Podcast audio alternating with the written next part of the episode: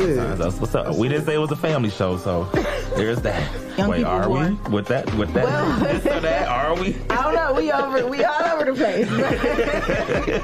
Had to come out of retirement. These these knees don't. They was snap, cracking, and popping. You know, like a Rice Krispie. But we made it do what it do. But I did take a couple of couple of ibuprofens afterwards. Though. All right, all right, all right, all right, all right.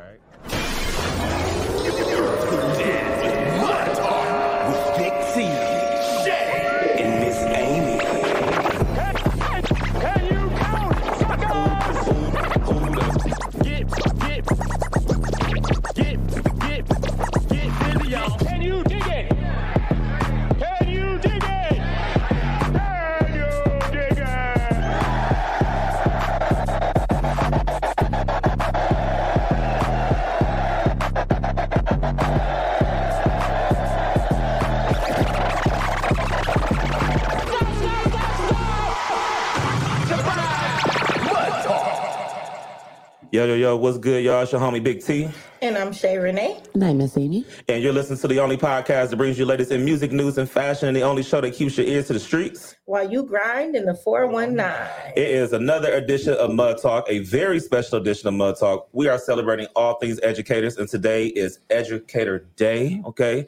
And we are celebrating all the ama- amazing educators that are out there in the world who are doing amazing and great things. You know, mm-hmm. shout out myself because I'm a dope ass educator, okay? Sure is. Oh. Okay. Period. All right. Am I allowed to be a dope ass educator too? Yep, Yeah. Absolutely. Yeah. If it's Amy, you are a dope ass educator too. I'm a dope ass educator too. I'm a coach. Yes, you You are. are. Yes. Look at Yes. you. Yep. Yeah. So we are some dope ass Yeah. educators, right? Educators aren't just teachers. You got all, all sorts of people that Oh, help yeah. kids, teach kids, And we Yes. need impact kids. We got a dope ass educator over here. We definitely Okay. do. We have Mr. Ralph Green in the building. How you doing? Officer. I'm doing Officer well. Ralph. Thank you. Ralph That's Green. all right. I'm doing very well. Thank you for having me. I appreciate it. We appreciate you for stopping by and celebrating Educator Day with us. And you know, we got a whole bunch of amazing educators things going on today. Mhm. We even got a dope little game that Miss Amy's going to play with us today. Is this? Are we keeping it clean with the game? We're not today? doing the we're not doing never have I ever today. All right. We got uh we got um who told it best today. Oh, okay. Okay. So that's pretty Yep. clean. We keep we try to Yeah. keep it. It can clean. be. Yeah. I picked some clean topics. Oh, that's good. Yeah. That's good. We Keeping don't. it clean for Officer Green over here. See, Yeah. oh look at that. he made he made that face like, huh? Really? Starting a rap career. hey, you missed it. I was I, I I I thought I was a rapper when I was karaoke in Louisville this past weekend. So yeah, she yeah. If y'all well, y'all don't know, but Miss Amy showed us a video of her rapping salt and Mhm. pepper. So little what a man did a little shoot, I need the video. little gold digger, I need the juicy. I was I was going I was going she was glowing and flowing. I was flowing. She was definitely flowing. Mm-hmm. All right. Well, before we get started, you know I have to do what's called Big T with the T, and this is where I tell you all the things that's going on in the news, sports, and celebrity world, and all that messiness that be going on with them. And we And got a, if you have, you can chime in too. If you Yes. have All anything. right. We got a lot of mess to discuss today. We do. We it's a whole lot of mess going on. So let's talk about Mr. Odell Beckham Jr. Oh. Yeah. Yeah, yeah. He But cute. He is very cute. He has he's had a baby. What did he do wrong? well, you uh well the um it's not a charge, so to speak, but the uh, you know allegation that's against him isn't very cute. So Okay. Um, well, Mr. Beckham has been named as a suspect in an assault investigation after a woman went to police claiming the NFL superstar put his hand around her neck in the LA hotspot. But he claims the allegations are false. Law enforcement uh, told TMZ Sports the alleged incident went down several weeks back when a woman says that he went up to her and grabbed her throat with light pressure. However, a rep for mm. Odell told us they weren't aware of any investigation and hadn't been contacted by the police. They also denied that Beckham did any wrong. TMZ reached out to John uh, Terrazin, who's the owner of the LA Hotspot, and told them we were contacted about an investigation and reviewed the videos. The claim is false. There is no evidence of this person even being in the area area where she claims the incident occurred. The allegations come just days after Beckham was announced as the newest star wide receiver for the Baltimore Ravens, Mhm. where he inked a one-year deal up to $18 million. Oh, she after that money. So so he they're in the club and she wasn't there apparently. Well, she was there, but the incident she claims that happened Oh. is not on video footage. But she says that he came up and appri- applied some light pressure. Now, was this sexual? Because Yeah. okay, groupie. That's what I said. I'm like, there. How much You know how this is happening? What'd you say, Red? How much pressure do they know that was applied? Well, Like, she said it was light pressure. Mm, she wanted it. Yes. Oh come on! Listen, if, you, if you're gonna make an allegation, be like it was a lot of pressure, it almost Yeah. crushed my windpipe. He tried to kill me. Like, Like, come on now. Yes. He was just trying to get on the dance floor. That's If all. that's what I was thinking. He told had her against the, they're on the dance floor, they're against the wall doing their, and Yeah. she's She like, "Oh, told him she liked that. Choke Yeah. me, spank me, you know.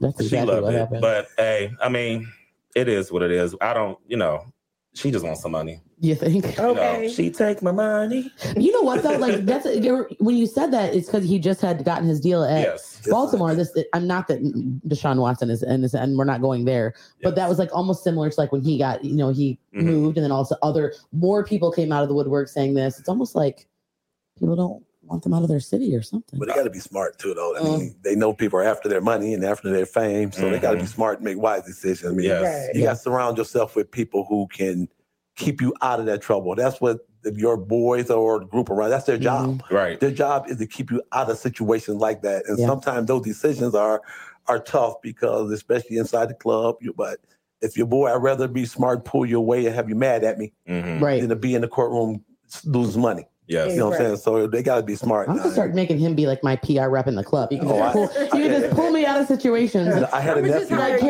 karaoke on stage in Louisville. Yeah. You could have I got me out of nephew that. Played at 12 years in the league, and anytime I went, I was literally his AKA. You know, I don't care what you think, but you're not going to end up. I told him my job, my responsibility was keep you out of the media, keep you out of court. I Right. didn't care So no mad white pressure on girls' throats. Uh, I, I didn't, was about to say, yeah, no white pressure. No pressure on no do, do we know who your nephew is? Is this somebody that we know? Uh, probably so. If you get back that around a while, you probably do know him. So I mean- absolutely. Oh, you can tell me later. We're not going to name drop on the show. We got a commercial coming up, right? right. Yeah, we'll figure it out. All right. In other news, uh, Drake Bell's wife is throwing in the towel on their marriage. Who? Uh, Drake Who's Drake Bell. Bell? So, well, I'll tell you. Let me spill the tea first. Shane I both think we don't know who that is. So, actor Drake Bell, who was the star of the children's show Drake Drake, and and Josh, Josh. yes, Drake and Mhm. Josh on Nickelodeon. Okay. Okay. Uh, so she filed for divorce from the actor. Um, her name is Janet Von Schmeling, um, and she booked it to court this week and filed for divorce after four years of marriage, according to new legal docs. Janet says they separated back in September, and she's going with the usual irreconcilable differences as the reason for the split. Drake and Janet have one child together, which their son's name is Wyatt Bell, and the docs documents say that Janet is seeking primary legal and physical custody of their kid. She wants Drake to be granted visitation rights. The divorce filing comes on the heels of Drake being reported missing by police in Florida earlier this month, with a family member calling cops and claiming Drake was threatening suicide in response to child custody issues with Janet. Drake was found safe and sound, and police say deputies took action to ensure Drake received a mental health evaluation. I do remember that now that you said that. I just didn't know his last name was Bell. yes, Drake Bell. I just knew Drake and Josh. Drake and He didn't Josh. have a last name. Yes, Drake. As well. But not Drake like the rapper. Yes, Drake Bell to clear that up. Drake the actor. Yes, so now you know, Miss Shay. Gotcha. You, you still don't know who it is, do you? I still don't know the story, but I just registered the actor. Look, now repeat the story. Right. We don't have time for that. I'm gonna go back and listen, like Yes. y'all should. I will inform you later of who All right. Drake Bell is. I'll show you a picture. All right. No, I, I got the visual. You know I who know it who is. he Okay. is. Okay, I'm okay. saying the story. I was too focused on trying to remember who he was. was. Oh, So, yeah. like, Well, yes, they're gonna divorce. So okay. yes, You always it. have the divorce news. I know. Well, they all these celebrities keep getting divorced, so hell, I don't know what to do. Yeah. All right. and in music news, Coi Leray and Latto got some big beef going on. Oh yeah, I heard. Yes, yes, yes. So rapper Coi Leray, who you know sings uh Girls Are Players Too. Uh so Coi Leray isn't cool with Latto um after she used her name in a punchline attack in her, what was supposed to be a Nicki Minaj diss, so she say.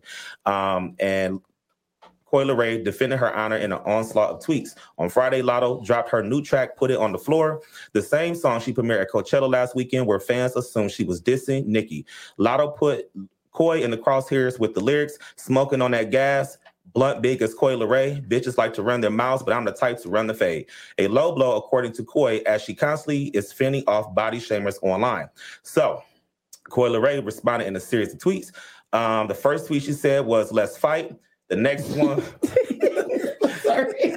Violence. She really, not she really responded. It she wasn't. really responded. The next tweet, she said, Latto bye. Here you go talking about my body. Please do not come on here and talk about nobody's body. LOL, like seriously, out of all things, laughing my ass off. You're blunt my size, laughing my ass off. This shit is never ending. These bitches want to be like dudes so bad. Y'all want to have rap beef so bad. Um, anybody that talk about my body must want my body that bad. And if you don't like me, support me, or fuck with me, don't mention my name. Period. Um, shit don't make sense. I don't know none of you bitches in real life. Stay in your lane and leave me out of the bullshit. I'll be minding my business and showing real love offline. That's how you shut somebody up. Yeah, yeah. Wait, I'm, I'm I confused. really they didn't called feel her like it big or was- small? I They didn't said the feel blunt like it was her size. body shaming. Yes. No. So oh. we all know Coi Leray is like She's a size tiny. two. Yes. She, yeah, she's really Like tiny. she's got a Zero. sexy body Like, too. I don't know it what they're talking about. It really is. So I, I just I don't think it was body shaming. If anything, I think it was a compliment. Like Or maybe they're calling her I- short. that's probably the only time short? somebody is gonna call you fat, like a blunt. Like I mean, Oh, the I fat not- blunt. Yes. Yeah, but but I maybe think the length of the blunt. I don't know. But see, I think for Coi Leray, it was a big deal because since she's coming to the scene, people have said about a lot of things about her body, about her being too skinny and looking like she has an eating disorder, Oh, like so all the different type of things. opposite. So when Latto made the statement about my blunt being as big as Coi Leray's body, she took that as like you're trying to come after me. You're trying to talk shit about me being skinny. And so she's tired of it because since she coming to the scene, a lot of people have talked about her body, about her being skinny and flat chested and all that other stuff. I get it. I think it. she's got a good body. Yes. So I mean, but she cleared the room, so there's that. Yeah, she did. So uh, Latto has not responded back yet, and that's probably because she's too busy touring on Coachella and smoking blunts as big as Coi Leray's body. So how did that line go from a Nicki diss to a Coi Leray diss? I don't understand. I don't know. So maybe she dissed Nicki when she was at Coachella. no, I guess you have to it? listen to. I the think you have to listen to the song. Okay, I will. Yeah, I yeah. have I didn't. I didn't listen to it. Um, I'm not a huge Latto fan, so thank you, was that voice for, Red. Red? I wish you could have seen Red's face too. It was a very face of disgust. Yeah. Latto is my girl, so I'm here with her. Yeah, Alright, I'll I listen to mean, I'm not saying that she's a bad person. I'm just saying that I don't really listen to Latto to know what the punchline was. So I have to check it out later. But just chill out with the beef, y'all. I'm tired. Right. Yeah, rap beef. beefing. Well, you know, Latto and Nicki are beefing. So Everybody's beefing. yeah, there's well, you know, that stems from what we talked about with Jamil about how um Nicki's song got placed in the wrong category, Yeah. and her and Latto were going back and forth. So So they're still. whole- They're still. they're still beefing. Yes, they're still beefing. Okay. So, all right. Well, that was Big T with the T. And if you know I got some tea, I'm going to spill it here first on Mud Talk. All right. All right. So, it is Educators Week, and we are celebrating all things educators. And the one thing that I wanted to ask you guys was who is an educator who made an impact on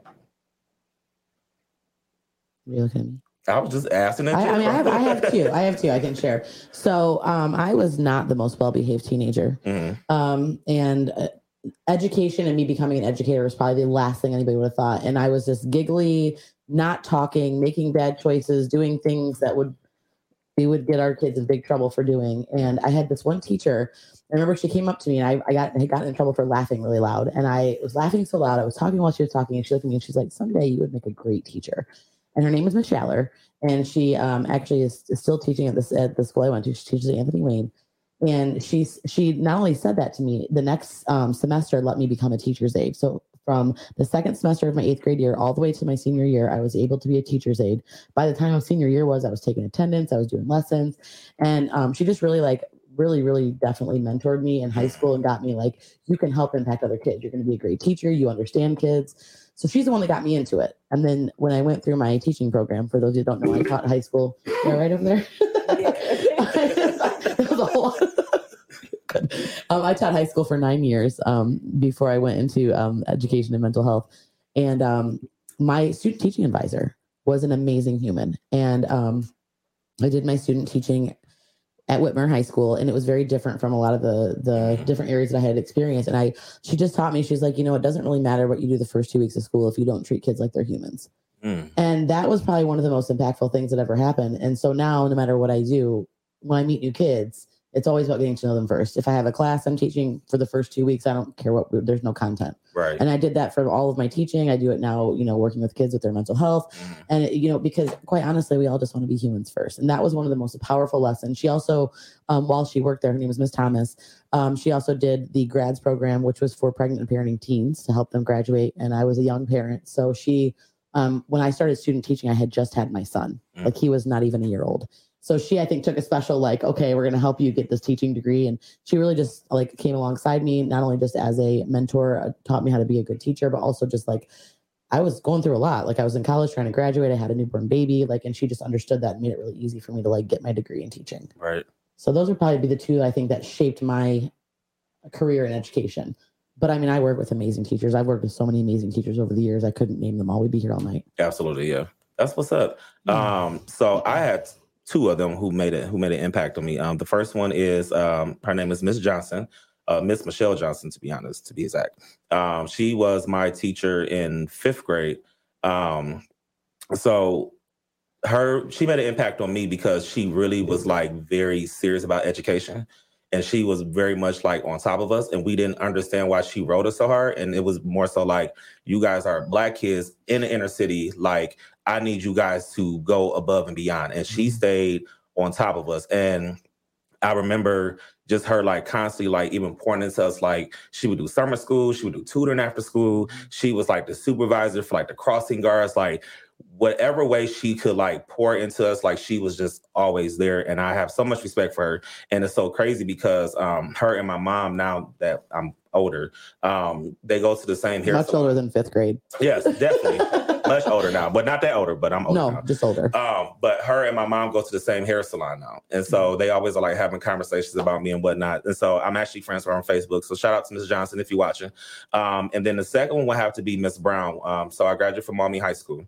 And um Miss Brown was my freshman math teacher. And she just was the type that was like, she took no bullshit. Like she I was probably scared of her in high school. I was like, wow, like I'm about to really pay attention to math class because I this- needed a Miss Brown because I might I might know math. she was she was serious. Um, but so what really made me have so much respect for her is she taught freshman math and then she didn't teach like sophomore or anything else like that.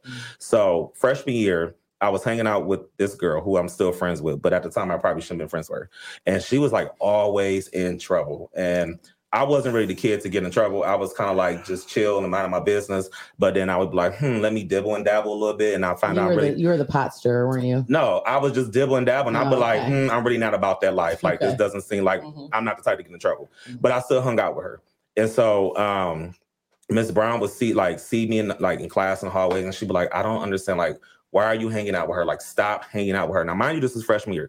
So then sophomore year comes, junior year comes, senior year comes, like she's still saying the same thing. I'm like, lady, like, can you please go away? Like, you're not even my teacher no more. Right. But for in that moment, so senior year, the girl I was hanging out with, we both got into a lot of trouble, like legal trouble. Like we had to go to, to juvenile court Do I kind of know this trouble. person? No. Oh, okay. Um we well I I was wondering if it was out We can talk about this in the No. commercial break. no. We're gonna find out who played the league. We're gonna find out who this girl is. so I got so we got into a lot of legal trouble and um we had to go to juvenile court and it was a whole bunch of stuff that happened. And um I was just like, damn, the whole time she was right. So I actually went so I went back to go visit one day and I was like, Miss Brown, I was like, I appreciate you so much. Mhm. Like I really should have listened to you. Like I almost couldn't even walk across the stage of graduation because our court date was coming up. And I was like, fuck that shit. Like I'm Mhm. getting my diploma. Right. I don't have time for that. So, but Miss Brown, like she, I have respect for that because she didn't have to do that. Like freshman year, you know, sometimes once you have a student, they move on. You kind of just like, okay, whatever. Like she stayed on my ass even after the fact that I even had her. Because she saw your potential. She saw the potential, Mhm. and she was just like, I don't know why you hang out with her. Like she doesn't do this, blah blah blah blah. And I was just like, like quit talking to me. But some of the, once I got older and that whole thing happened, I was just like, damn, you you were right. So shout out to Miss Brown. Um, she actually, if I'm not mistaken, she is the dean of students now at my high school. And I said, that's the perfect role for you because Listen. you deserve it. But it's so funny because when I was in high school, first of all, I always paid attention to class because I told you she was really strict. But then I was like, everybody else is paying attention. Like I know we're supposed to, but everybody is really intense. Well, all the boys had a crush on her and she had like a nice butt. Mm. So yeah, that was it was like a running joke. They would be like, man, like, can I sign up for Miss Brown class again? Like, she doesn't even teach seniors; she teach freshmen. So like, senior boys would like mm. try to go and like sign up for a class. I'm just like, get your horny asses out of here. So that story just took a whole It different did. turn. Different turn. it must have made an impact on me too Right. because I remember it. Thank you, Miss Miss Brown, for So having a thank nice you, Miss butt and Brown. educating math. for having a nice butt and for also teaching me math and for keeping me out of trouble. That's what it is about teachers. Sometimes I think we don't always think about some of our best teachers as the ones that are the hardest on us or the strictest on us. You know, I I didn't shout him out, Mr. Durbin. I think he actually passed away recently, but he um he taught me how to write papers, and I was such a little shit in his class. He was so hard on me. But I'll tell you what, I walked out of there and walked into college, and my professor was like, how, "You, how'd you learn how to write?" Mhm. And I was like, "This guy I had for two years, and I was such a pain in his ass. I mean, I was doing anything you can imagine that kids could do to just annoy you." Yeah. And um, but he didn't give up. And sometimes those hard teachers that don't give up on you are the ones that are the biggest impact. Yes, she's really dope. And then I found out later on that she was actually the volleyball coach at Scott, and I was just like, "What is this white lady doing all the way in, in the in the?" We're not judging teaching at by their race. I know. helping kids at sports. But at that time, like- though, it was it was like we were just like, Uncommon. yeah, uncommon. It was, but like yeah. you teach at Maumee, but then you driving all the way on to Collingwood. Collingwood, 2400. Yeah. Mhm. So coach some volleyball. yeah, and then we found out her husband. was- then her husband, then we were like, "Oh, your husband is black." Then now it makes a lot of sense. Miss Brown had all sorts of layers had- to her. She had layers. I'm like, you coaching a Scott, black husband, nice butt, girl. At this point, you just black. So there's that. I want to meet her. So it makes sense in hindsight. yes, it does now. Now that I graduated. it's funny because most of the two teachers, well, I'm older, so unfortunately, all the teachers that had impact on me have all passed away.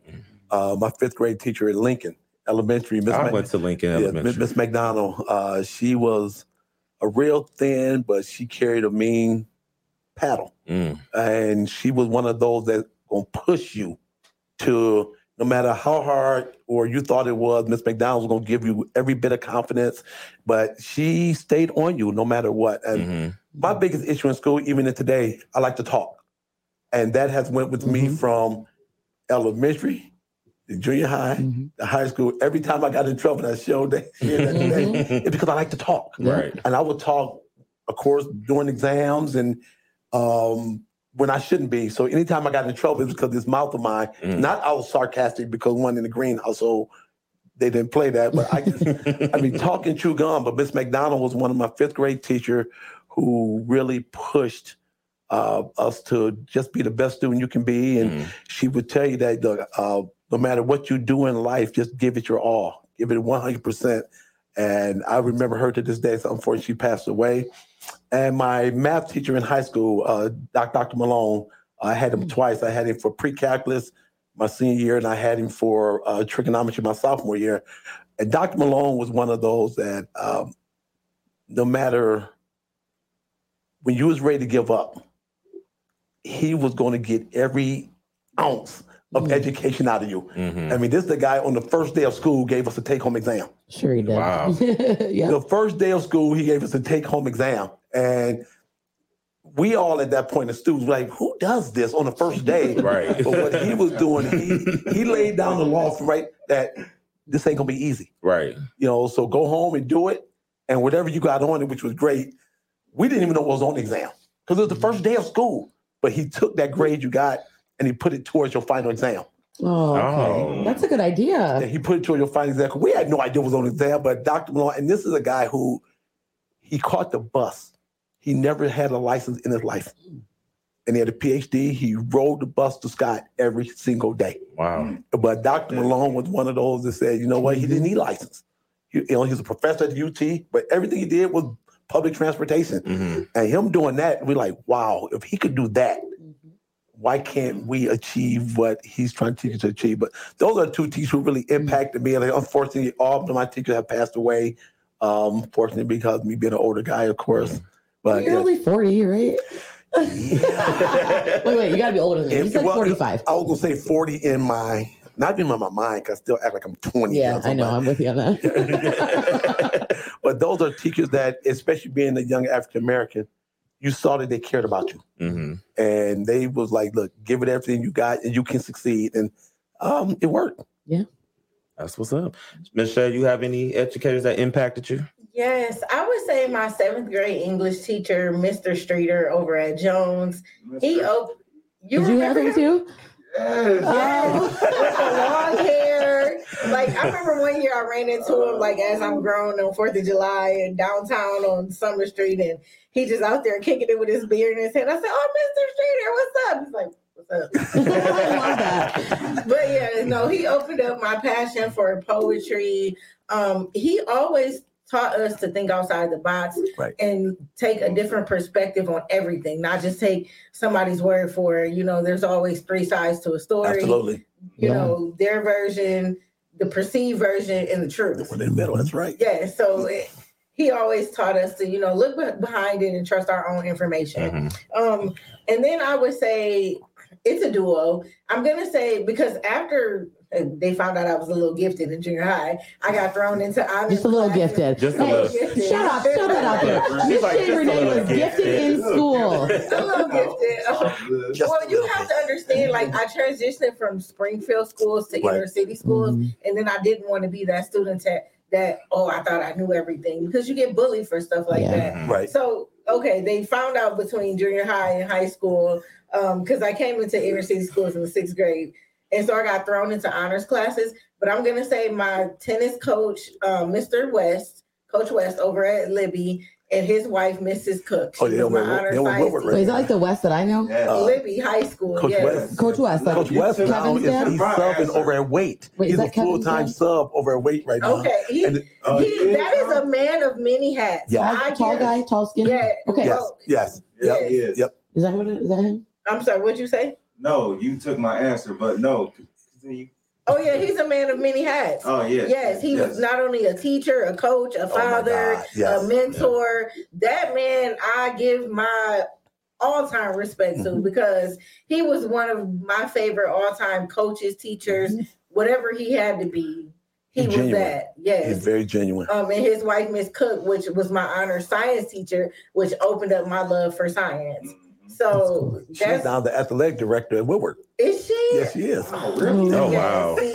Look at this. All every tennis circle match, Small world, man. She was right by his side. Oh, but my Oh, love for tennis, which is my favorite sport, by the way, comes from those two. Absolutely. That's right. Yes. Stemming from the eighth grade. So And I'm 95% sure that I'm like really good friends with his son. okay. Aaron or No, no, the oldest, Kevin. Oh, Kevin. yeah. So Kevin, Kevin and my brother-in-law are best friends. okay. So small world. Wow, look at this. Oh, The circle of life in here. Yes. But I, but I, I may have to tell Kevin that he needs to tell his dad that we shouted him out. Oh yeah. Yeah. I'll have to let him know. I so he ran into watch. Coach West a couple months ago at the bowling alley, and I'm Yeah. just like, "Oh my god, I'm, Yeah.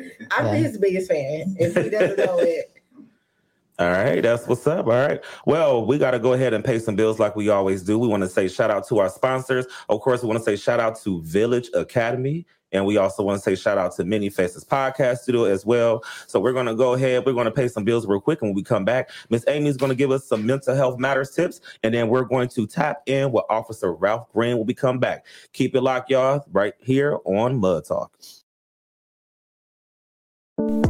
Mud Talk is sponsored by Stormy the Social Assistant, Ramba Mamba Jamba Karaoke Party Bus Experience, Many Faces Podcast Studio,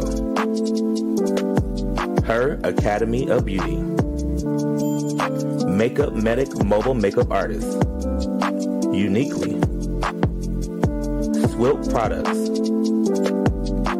Fame Studios, SB Geek, and Rita Armour with Key Realty. Go ahead, scan the code, and get tapped in with Mud Talk.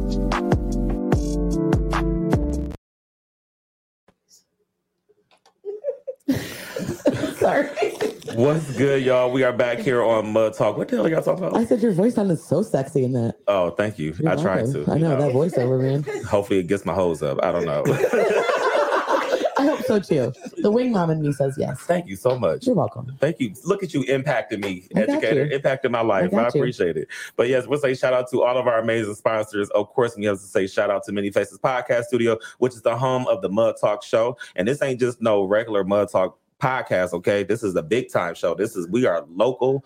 Globally and nationally, right? Mhm. And remember, because of that, Many Faces Podcast Studio is giving away 10 free weeks of podcast studio time. You just got to have 10 weeks of topics together. Come on in, talk to Lacey, talk to myself, and we will get you scheduled. There you go. You like to talk. Uh, I, I think he's going no about 10 weeks.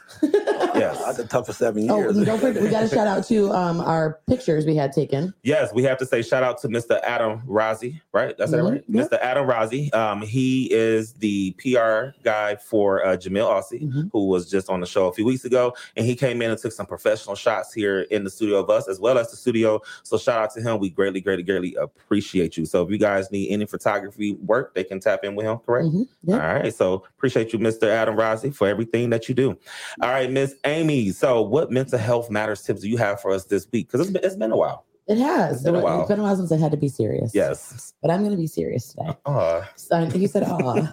so no, since it's Educator Week, Appreciation Week, and we are uh, entering into that end of the year situation. Um, if you are educator and you are with us, you know that spring.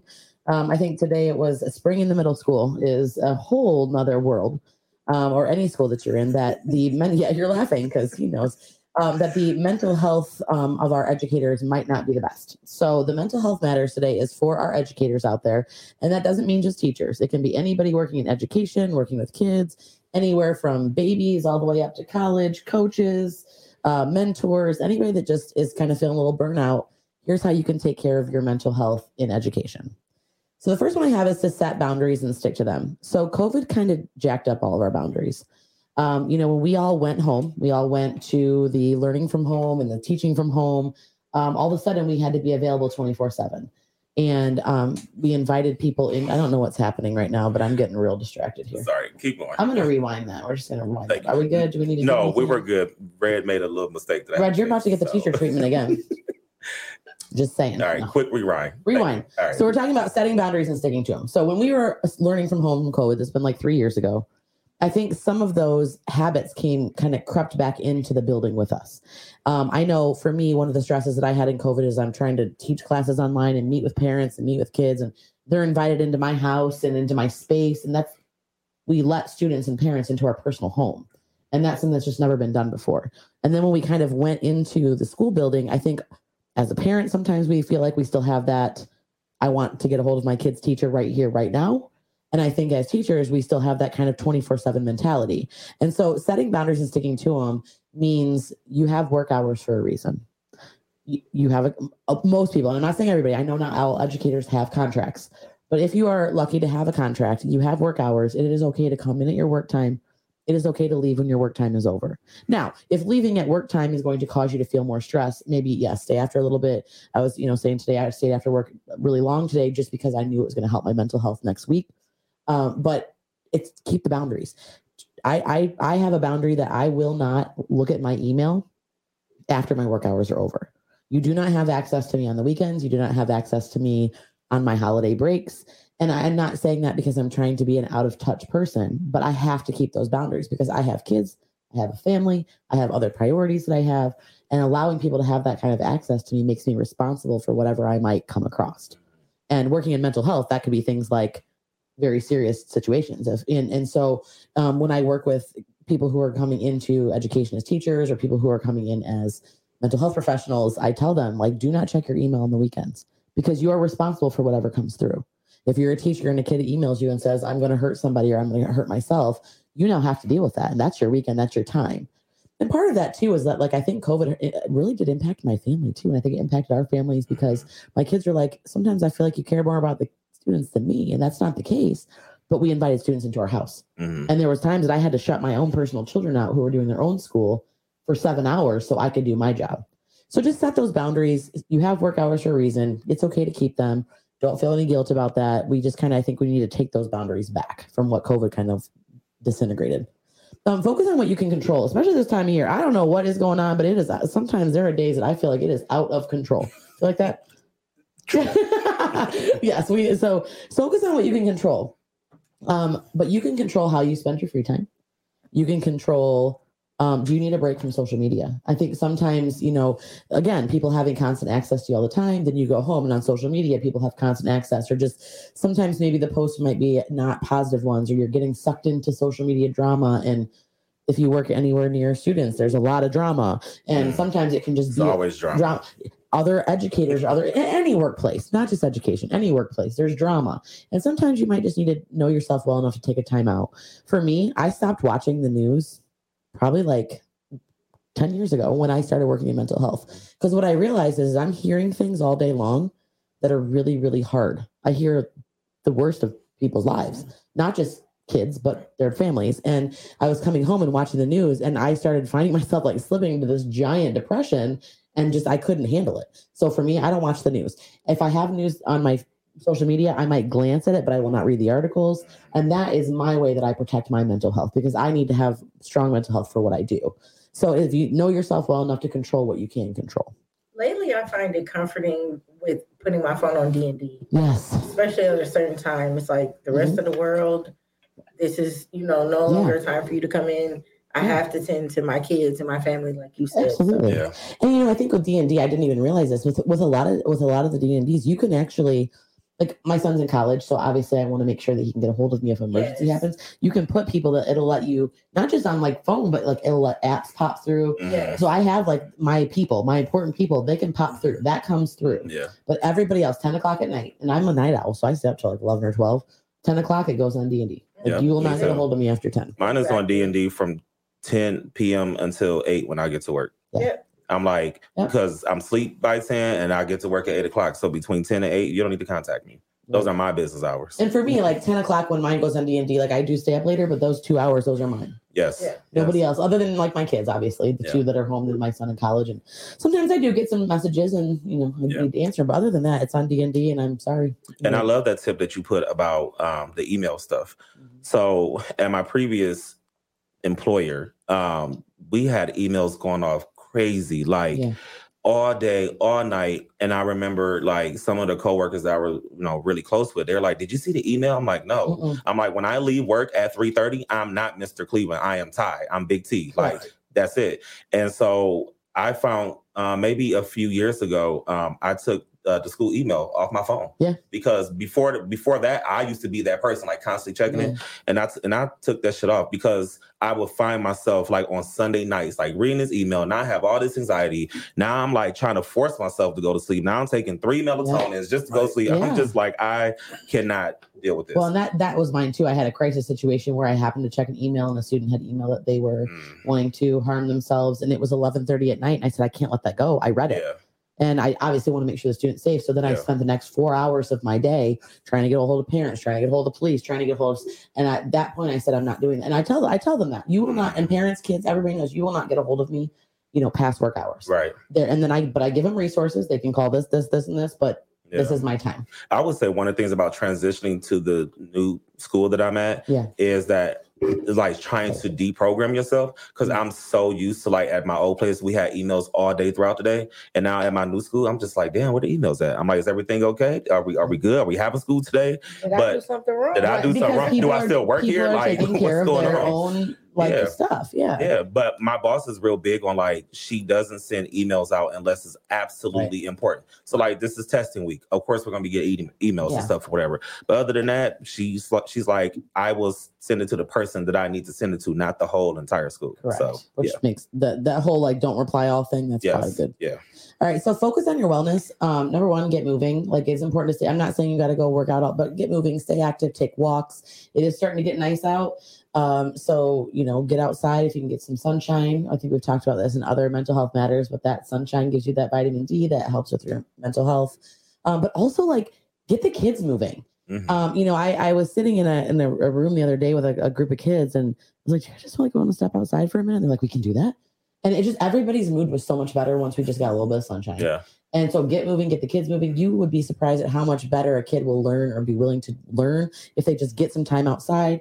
I don't know why. I don't know why after fifth, sixth grade we say no more recess or we little recess or little outside time because quite honestly, I like to be outside. Mhm. But just get moving, get the kids moving. It'll help, I think, everybody's mental health, but just even outside of school. Um, I another thing that I did is I was starting to find myself getting really stressed out, and I, um, and I know Ty, we've talked about this. I do self care Sunday, Mhm. and that is my day. Um, you know, and and it's not all day because I do have other things I have to do, but right about you know evening until I don't go anywhere.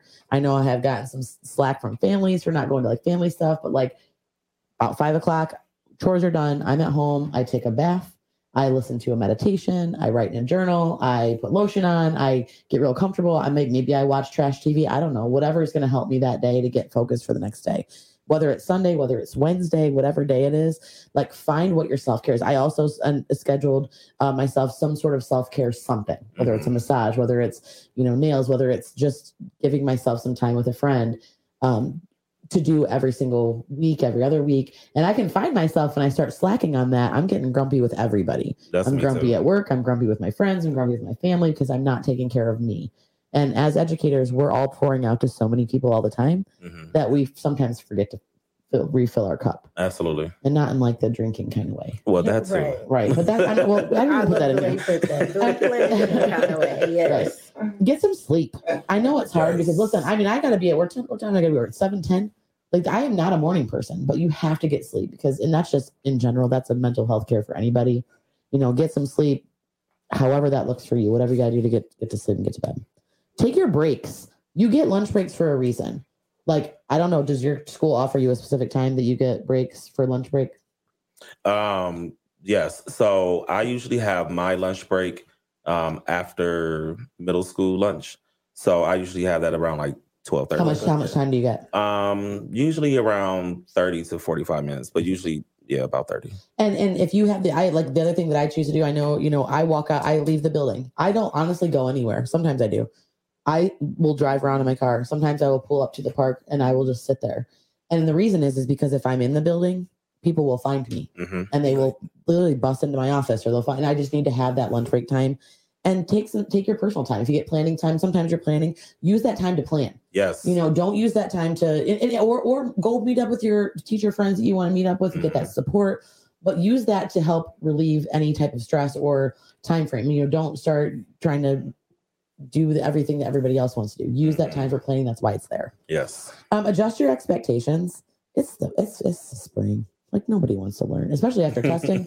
You know these kids are done. Like as soon as these testing weeks are over in about two weeks these kids are done. Yep. Shut down. oh yeah they're done. They they're done. I don't want to be here. I've always end. I've always said that once testing is done, school needs to be over. Like why like why are we still here for another three to four weeks? because they said so. I don't know Yeah. why. Because and kids know like they're they're smart. They know like okay, once I take this test, like Or why don't we back testing up Yeah. to the end of the year and then just be done? it I don't be know. done. Yeah, I don't know. Well, that would just make too much. Let's sense. talk to Mike DeWine. I got it. Okay. Uh, make sure, and, and so it's okay to take time for brain breaks, not just for you, for the kids. Read the body language of your students. Read your own body language. Mhm. If you're getting frustrated, you're picking fights you shouldn't with kids. Just take a break. Yes. Let everybody take a break. Put your head down for five minutes. Play some silly video, whatever you need to do. Listen to some music. Put your ear, you know, your earbuds in and tell them to. They'll be happy, and just take a brain break and let them have that. I I did a brain break with a class not long ago, and I let them do Legos. Like there was a Lego table. They got to build Legos.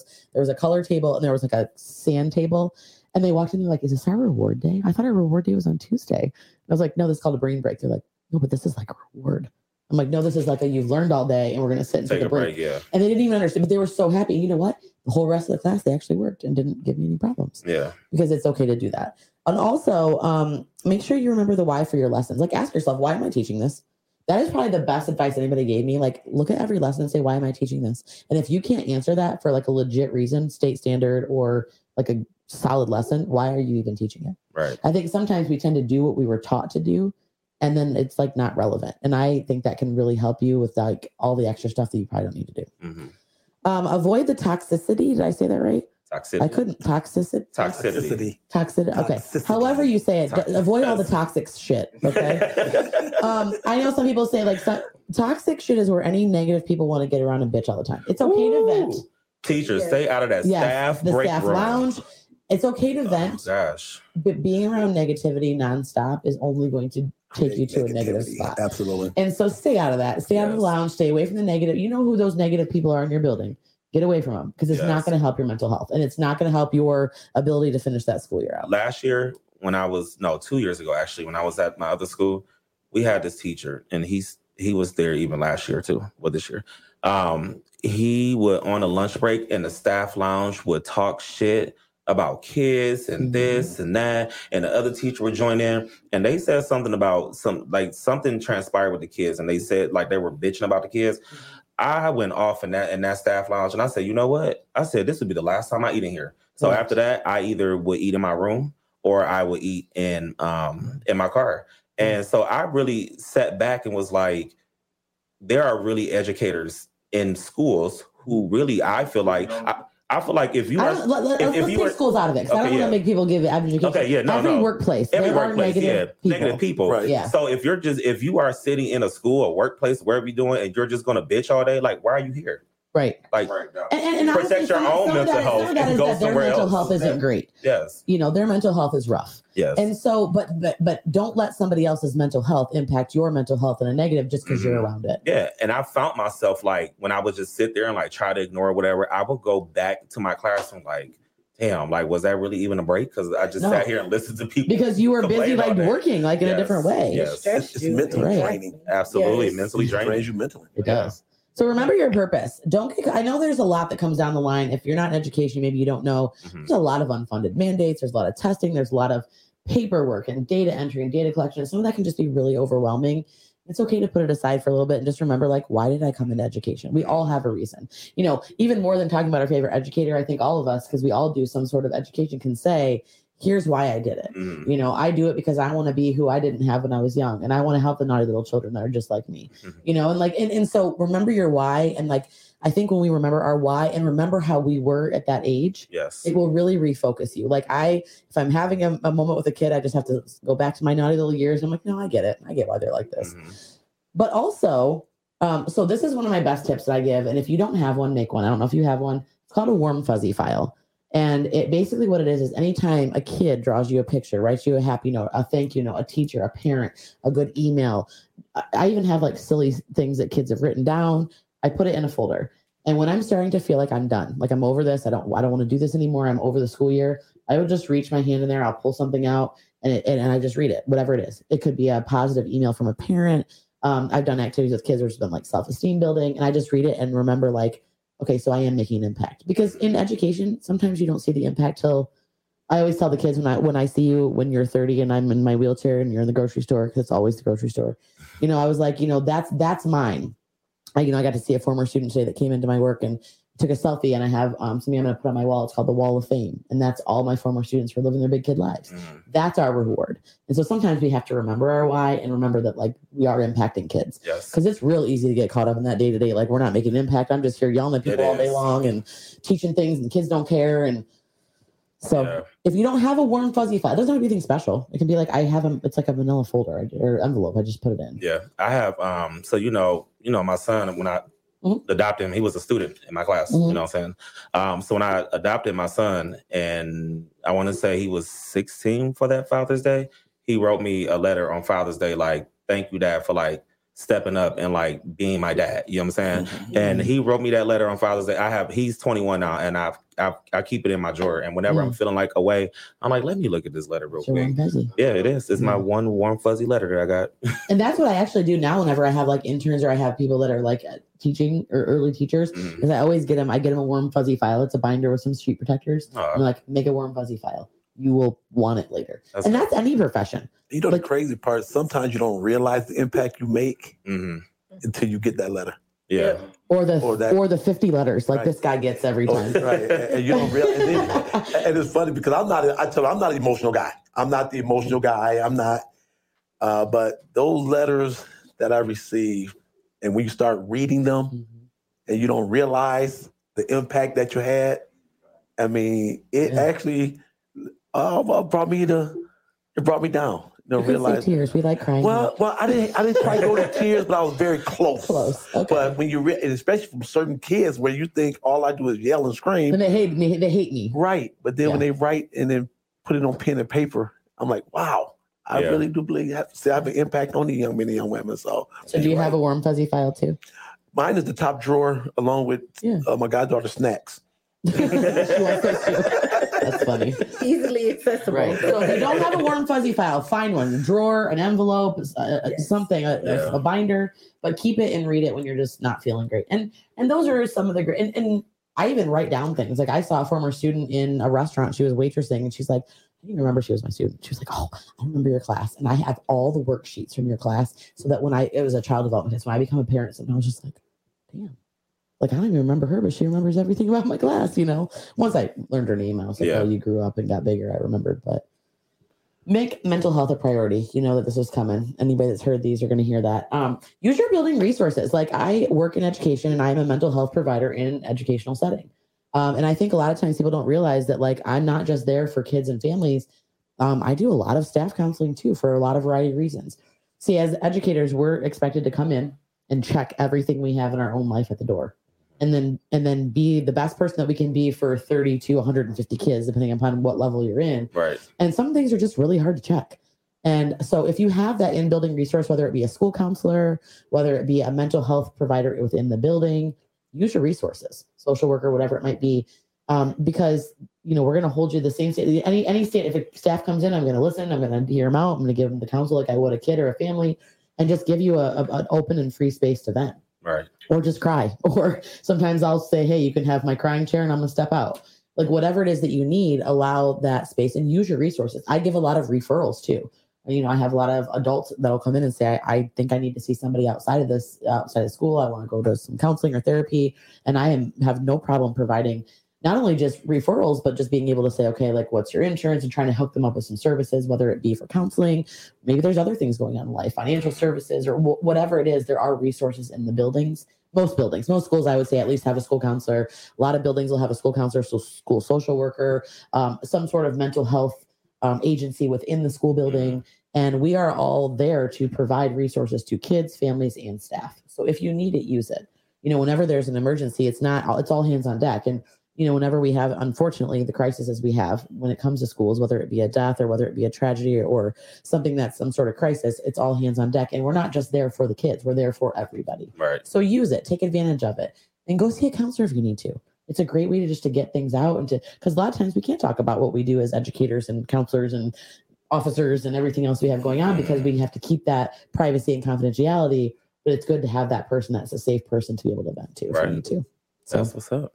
There you go. My mental health matters. A little longer because I'm a little passionate Yes. about this. But we but we love all your good mental health tips that you give us all the time. And so we greatly appreciate you, Miss Amy.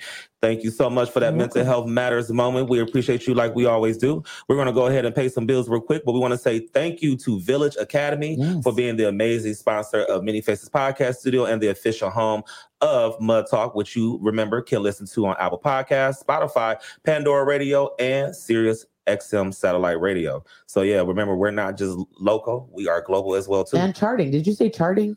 Yes. Oh yeah. You know we You, are. you forgot the whole charting Yes. Oh, situation. God, Damn. We are a charted podcast. Okay. On Apple. On Apple Podcasts. Don't get it twisted. Mhm. Okay. So we was just uh the last time we charted, we was number uh, one twelve. 112, yeah. Yeah. So we almost cracked that top one hundred, y'all. So we need you to go to share, listen, and let us crack the 100. Yes, crack that 100. All right. All right. So we're about to go ahead and pay some bills. And when we come back, we have Mr. Officer Ralph Green in the bed. I keep calling him, I want to say Mr. Ralph Green. Mr. Officer, was there like a little Wayne? No, Little- it's yes. not. Yes. This officer. That's a whole nother. I was calling him Mr. Ralph Green, and Amy checked me and was He's an officer. Alf- Officer Mhm. Ralph Green. I'm just because we say Mr. and Mrs. Yeah, a we lot in do, the we show, do. so Absolutely. my bad. And I'm fine with that. No, big Thank T, you. big T. I'm fine with that. You see, boom. Thank you, Miss Amy. Listen, I just had to give respect to his title once. You can call him whatever you want. Well, well, that's just like our la- our question that we had about Durant. He was like, "Can I call him Doc?" And I was just like, "No." I was joking. I I'm know. not going to do that. yes, no, Doc. We don't call him. I'm going to ask him that question. All right, y'all. We about to go ahead and pay some bills, and we'll be, and we'll be right back here on Mud.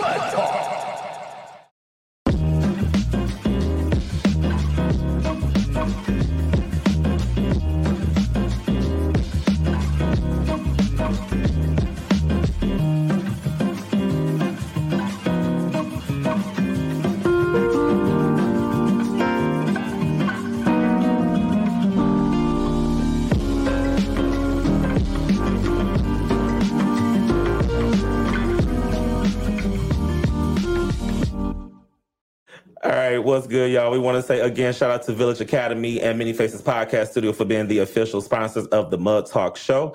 And um, yeah, man. And as, as we said before, if you want to get those 10 free weeks of podcasting time in, make sure you tap in with Lexi Sims or myself. But remember, you have to have 10 weeks worth of topic. You can't just be- Interesting topic. interesting too. topic. You can't just be coming here and and, and Yo, talking. yo, yo, check me out. Because I'm like the, I don't know, whatever people yeah, say. whatever the Uh, hell. However, people come up to us when we're out and about. They're like, yo, yo, yo, put me on that podcast. yeah, like people really come up to us.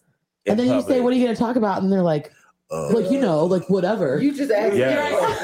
Right. in the streets. I mean these streets. That's what I'm talking about. Yes, yeah. Oh, don't come to me and say you're in these streets because I will embarrass you like a teacher would. Just FYI. Yeah, we have people who come up all the time. Are just like, "Can I be on your podcast?" I'm like, "What you gonna talk about?" Remember, I told so Yes. one so one time we were out and about, and somebody came up to me and was like, "I want to be on your podcast." I'm like, "What you want to talk about?" And they were like, "Whatever you want to talk about." And I was like, "It's a no."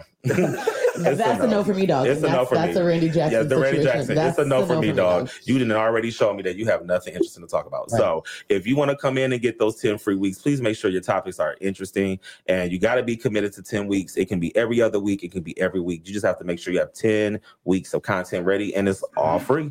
And on top of that, we'll show you how to uh, get your RSS feed so you can upload it onto Spotify, Apple Podcasts, and all those stuff. So take advantage, y'all. This is free 99. And if you only have like one, because you're only interesting for like one topic, Yeah. hit us up. We have, like you said, a couple open spots for Yeah. like our last, but you got to be real interesting. Yeah, you gotta be real interesting. And we typically don't just open up Right. spots. We so it's got to be something yeah. you're doing. You got something going on for you, Yes. highlighting that mud talk, the stuff you got for our, our community, hmm making an impact out there. Yes, absolutely. All right.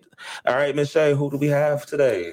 All right. So as you guys know, we have special guest, Reserve Deputy Sheriff, Mr. Ralph Green. I told him I was putting that Mr. on it. Yes, not officer, just Mister. Mr. Officer. Mr. Officer. Mr.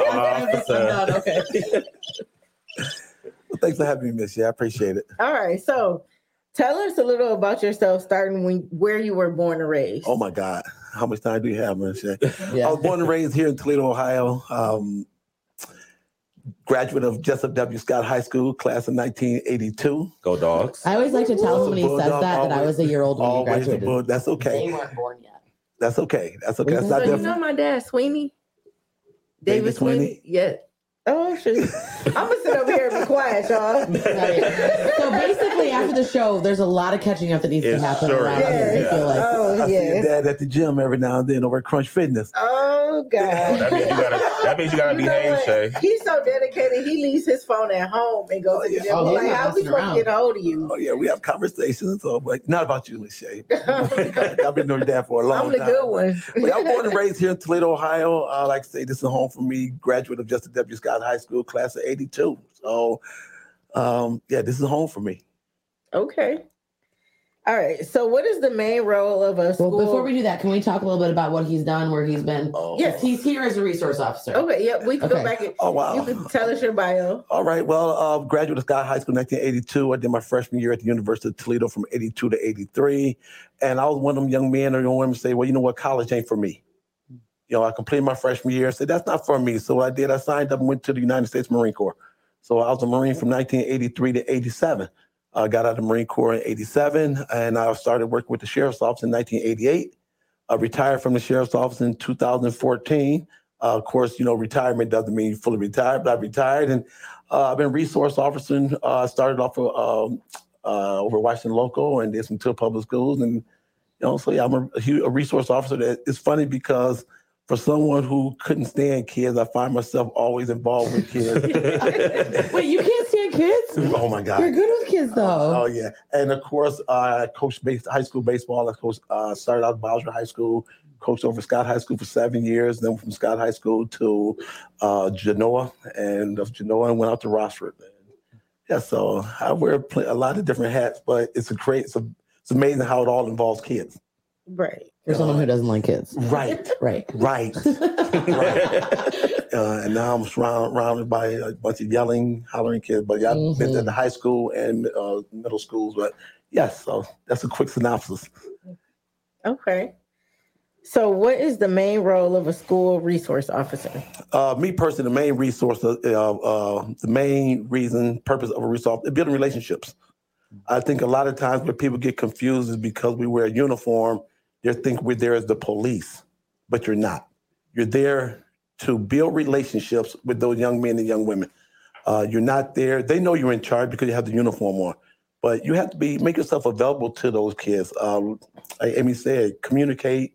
You can solve a lot of problems just by building a relationship with young men and young women. Mhm. And what I found out in my experience is the first thing you must get from those kids is trust. Yes. Mhm. The minute you get trust with young men and young women, you got them.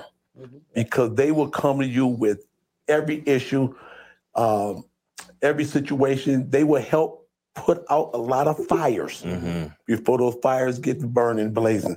Um, but you definitely have to build trust in those kids. And, you know, for me, communicating. I mean, because so many young men and young women are going through so much that we don't know. But as a resource officer, I don't pry into anyone's business because it's not my responsibility. You don't have to. They just come to you. when they, but, but they only come when they trust. Yeah. Yes. They don't come to everyone about their issues. Right. But once they build that trust, you know, they'll come, hey, can I talk to you, Officer Green? Can I speak with you? And they will share whatever's going on. And it's amazing that as a resource officer, you're also a counselor. Mhm. You're a father figure. You know, you're a parent. And uh, that's the biggest role to me as a resource officer is building that relationship with those young men and young women. And what you don't want to do is break that trust Right. because the minute you break it, they would never come to you again. hmm They would, and they look at you completely different. So, do you find that kids have a hard time trusting because you are an officer and you are in uniform or anything like that?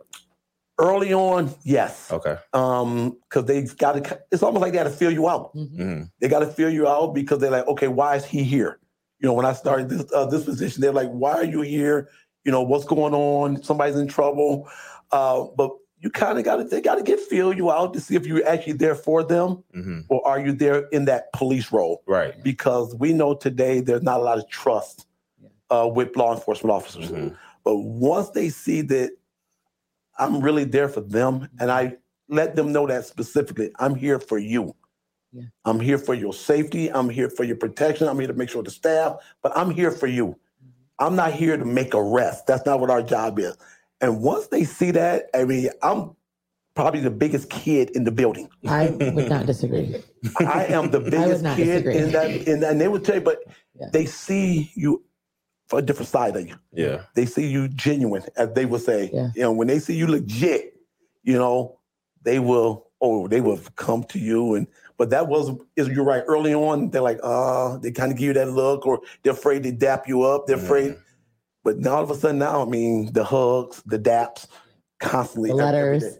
the letters, Support. honestly, and and it's every day now because they like, okay, this is this guy is really here for us. You know, that's as a as a, as a counselor, that's one of my favorite things is like having our resource officers in there with us and like letting them say, "Hey, here's the deal. We have this person, and I know, I know, you may not have great experience with police, but just hear me out because we have a different relationship with kids. Mhm. And so I can, so when I pull in a resource officer and they sit there with me and we have a conversation, may it be about behavior, may it's maybe it's about mental health, maybe it's just to like be silly, joke around. Absolutely. then it's like you build this trust between the two, and then I, it's a very huge and valuable resource to be able to help with mental health and behavior and everything else that happens. Okay. Huge resource. All right, next question. You good? I was gonna like, what was She was, the? she was really thinking about that. She was thinking, like, what question can I ask them next? so, talk about your experience as a black police officer. What are some of the challenges you face? Wow, good question. Um, That's why it took you so long, huh? Okay. I, I, can- I can honestly say, in my thirty whatever years, I didn't have that struggle, and I think it's because of my military background, where in the military you're around people that don't look like you, you're around people that don't talk like you. You're build, you're meeting people from all other cities and states. Mhm. So you automatically had to adapt. You had to adapt to that. So for me, the uh, adaptation was pretty easy. So as a black officer, I, I haven't had many issues because I can relate no matter what's your race, your color, your, and even from the Caucasians to the African Americans, I, I'm the same way. And I, I'm a firm believer that if you treat everyone the same, despite their color, despite their origin, you won't have the issues. And there have been so many times in my career where I see other officers struggle and they would be like, Where's Officer Green at? I want to talk to Officer Green. And now I'm talking adults. Yeah. You know, when I was full-time sheriff's office and we're talking Caucasian, where's Officer Green at? I want to talk to him because he know how to talk to me. Right. Right. And so I, I can honestly say I, based on being a black officer, I, I haven't had that. I've been very fortunate. And I think a lot of that is based on my communicating with people. Because I'm the same way. One thing about me, I'm the same way whether you see me in uniform, out of uniform, in the store. I'm the same goofy old guy, no matter where I'm at. And I think that helps tremendously because even to this day, I run into people in the stores who were incarcerated years ago. And when they walk up to me and say, You haven't changed, you're the same guy. You was that guy that always respected us. And I'm not in uniform. I said, you know what? I must have done something right. Yeah. And that's why I had very I had very little few conflicts in my in my career. Because I truly believe when you treat people and talk to them like they are human beings, talk to them like you want to be talked to, treat them like you want to be treated, you don't have those issues. Right. I can't say say I, I have. I've been very fortunate. And I feel like since post COVID, we've lost that art of learning how to talk to people. Right. Like people talk to each other so crazy nowadays. Like no wonder why you have so much conflict in your life. You don't have to talk to people. Absolutely. But that's that's a true statement. Yes. True. And I must say that quality is what makes some of the best educators. Absolutely. Absolutely, yeah. Absolutely. Absolutely. Yes. Yes, Absolutely. It's that treating kids like they're human, knowing Mhm. that like it doesn't matter. Like you're, I care about you because you are you. And Absolutely. yeah. And it's funny. We you said that- used to be those kids. We wanted our voices to be heard. Yeah. And it's So funny definitely. because when I first took the coaching job out at Genoa, I was the only thing of any color at Genoa. Mm. So it took some adjusting for those kids because they had never had an African American coach. Yeah. They have never had to deal and relate to African American. And it took some adjusting they, I for them to adjust to me. You know, it wasn't a big adjustment for me to them because I dealt with young, young men and young women of different races, but it was a challenge to them. And once they, you know, realized, okay, first that trust word, this guy know what he's talking about. Yeah. Because just because you're out here don't mean you could coach us. They want to know your experience. yeah. Mhm. Where did you coach at before? Mhm. But once that happened, I mean, even I have kids to this day when I go and referee out there. Well, I didn't mix. I've been refereeing high school basketball for 31 years, but that's a whole nother. and And umpiring. I'm sorry. About Jack, I wear a bunch of hats, but none of them fit. And so, but but it, it, it takes it took that adjustment, but they realized once again, I'm the same guy no matter what. Yeah. I had a when I was at my other school, I had a teacher um who was like, Mr. Cleveland, like you like you never yell and the kids listen to you and all this other stuff. And I was like, well, first of all, I'm not yelling all day from eight o'clock Right. until three. That's stressful. So who's doing that? Right. But second of all, I'm like, like you said, it's a trust thing. And once they trust you, like I don't even have to say anything to my kids. I can just give you a look. You can look like- at them from across the hall and and they're they'll be looking at you like, like, they'll be like, oh, okay, shit, let me stop. Yeah. Yep. So I'm like, the reason why you're yelling is because number one, they don't trust you, and when they don't trust you, they don't respect you. Right. So you didn't already you owe for two for right now, and Absolutely. and it was at this time it was January. Girl, count the school year over at this point. right. There's no, be- there's no raising the voices. After Christmas break. If you don't got it, you just ain't got it. One, one thing I didn't say that I should have in mental health, pick your battles, Yes. especially right now. Just pick your battles. Pick you your don't gotta yell battles. over everything. Yeah. And Yeah. that's the same way in law enforcement. Yeah. Absolutely. When you're dealing with someone with mental health issues, Yeah. I mean, pick the battle. Yes. Yeah. You know, and it's amazing because sometimes you have to come down to their level. Mhm. Actually, a lot of times, and that's what people don't understand. If someone is having mental illness issues, Mhm. you don't address them the same way as someone that's not. Right. Right. You don't because there's a reason that they're acting like they're acting. Mhm. Come to their level. Yep. Come on down to their level, and I'm telling you, you'll get a lot more accomplished that way. And whether they have mental health or not, just in general, like if, however people are, just Took you, the words right meet out of my them- yeah, mouth. meet I think that's their great Come- advice. absolutely, Yes. absolutely, absolutely. Come out, with, meet them where they're at, Yep. Yes. and you can get so much. Because you never know what somebody's going through. Absolutely. right, absolutely. So yeah. Absolutely. Okay. Considering the rise in youth deaths lately, what plan of action would you take as an officer to help our youth? I get a lot of pushback on this answer because I've been asked this a lot. And I am a firm believer in it starts in the household. Mhm. I hear so many times everyone thinks, well, let's build a basketball court. Let's build. That's not the problem.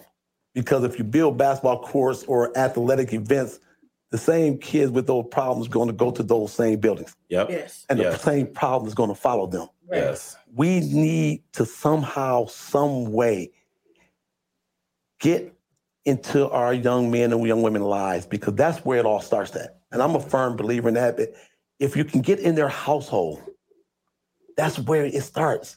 It's not the extracurricular activities. Yes. It's not that. That's just extracurricular. That's not the problem.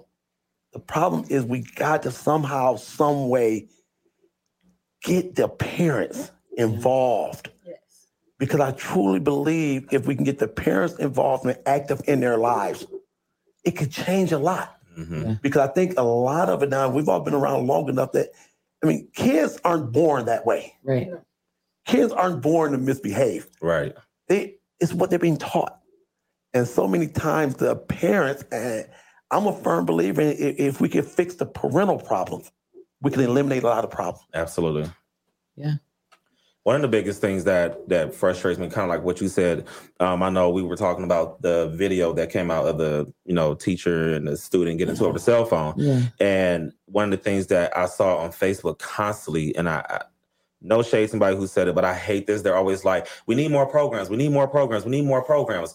We can have fifteen thousand Correct. programs, but that's Right. not going to change the fact of what's going on. So, for instance, if you have a student who may be going to, know, the Boys and Girls Club program or whatever, they're only there for three hours. So what's happening at eight, seven o'clock? So what's happening at seven Right. o'clock? So if you go to a program from four until seven, by the time they get home at seven thirty, everything that we poured into them is, is undone. Gone. It's gone. And then the frustrating thing is then we turn around when things happen and we blame the school. We blame the after school program. We blame the coach. We blame everything. Mhm. It's everybody else but what's happening in our house. Yes. I, I don't know who gives you pushback on that, but that's solid, Yes. solid advice. I, now, how you do that, I think a lot of that comes with the same thing you just said about how you do your job. You build trust with Absolutely. parents. You build trust with families. Yes. You build trust in the community. And honestly, with kids, what I find to be most effective is you build trust and you make kids want to be the best them that they can be for you. Because if they don't know, you're not always going to impact the house. Absolutely. But if you are a positive adult around youth, I don't care who you are, I don't care what you do. Be that positive adult and make those kids want to trust you and Yes. behave for you yes. and make changes for you and explain to them. Because what I think is happening is not just the, happening in the house, but we're seeing a lot of things happening in neighborhoods Correct. where it's not a lot of the kids are being influenced. They're seeing things happening on TV, on social media, but Mhm. mostly in our neighborhoods where we're now emulating that, and that's our influence yes. Absolutely. and where that's not going to change until the na- people in the community say i'm going to pour into the lives in a positive way and i'm not going to stand up for the adults in the communities that are tolerating what's Yeah. happening. Absolutely. Well, and the thing is too is that with those programs, the kids that we need to reach aren't the ones that's coming to the program. absolutely So we're getting I don't want to say the good kids, but we're getting the ones who don't need programming. They just like programming. Yeah. So we have to figure out how do we reach the kids that that need programming, and that has to be like you said, going into the parents' household and saying like, "Hey, I know that your child is doing X, Y, and Z. Here are these programs that can help them." Yeah. But also, our parents need help as well too. Absolutely. They have to be educated. Absolutely. We have a lot of child-based programs, but not enough parent Parenting. based Right. programs That is where they can go like parent university or even Yeah. just workshops. but even a whatever the case step may be. before that i think what we're seeing is we're seeing generational things Yes. Yes. like i know when i'm working with kids and they're in having situations like you had said when there's we have a lot of violence and crime happening i'm hearing kids tell me well my dad doesn't care my mom doesn't care my mom's Right, doing yes. it too Yes. And so it's it's you almost have to meet them where they're at and mm-hmm. start building that situation before you can get them to the parent university Because it boils down to what kind of morals are being instilled and in them. values and, And yeah. are you, you know, we're taught to respect our elders, and Mhm. some households don't value that. They value, oh, my kid's allowed to have an opinion whether they respect you or not. Yeah. That's not okay. Yeah. Correct. and there's a way to have an opinion and still be respectful and that's Exactly. and those are the tools that we are hopefully going to be instilling but you got to reach the parents where they're Right. at i feel like Yeah. It's like, you, you ever notice when they have all these uh, little meetings? I mean, you see 20 parents. Yes. and they're parents. not ever the parents that need to be there Right. Yep. They're never there. I mean, Right. you have it. I mean, who are you really reaching out to? Yeah. Yeah. How are you being effective? Yeah. You're talking to the parents that shouldn't be there, and there's only 10 to 15 of them. Yeah. and not even school based but honestly as an educator one of my very favorite things is i i love doing home visits if i'm welcome in the home hmm you can learn so much, but it also can allow them to see you in a different light. And I always tell them like, don't clean.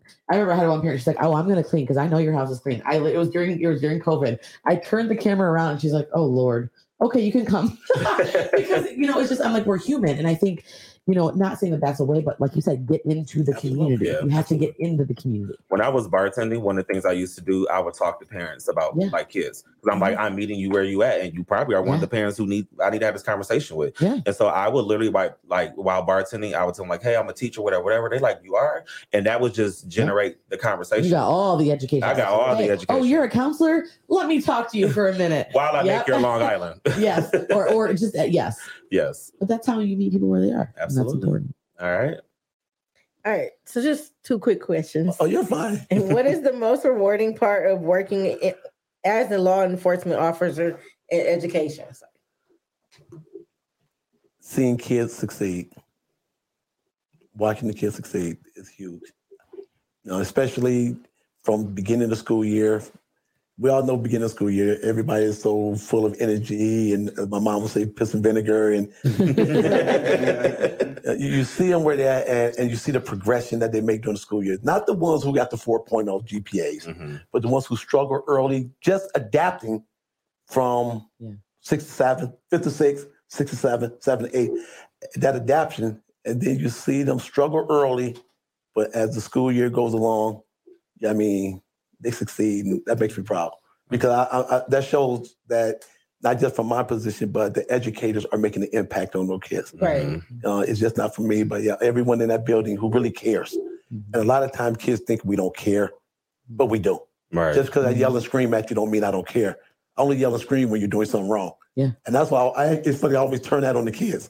They're like, "Why did you yell at me? What did you do?" Mhm. See, I put it back on them. Well, I was doing ABC. That's why I yelled at you. Exactly. I don't yell just to yell. I mean, I don't. And you know what? That's actually really speaking of parent. That's great parenting advice too. That's- Honestly, Yes. Teaching them to learn from their own mistakes. Absolutely. Yes. Turn it back Yeah. on. Right. It works. absolutely. Definitely. Okay. Would you or have you encouraged other young men to step up and follow in your footsteps? Absolutely. A- a- absolutely. Because I always tell them, this isn't what I wanted to do. You know how some kids growing up, what you want to be? Police officer, fine. No. No. It was the job.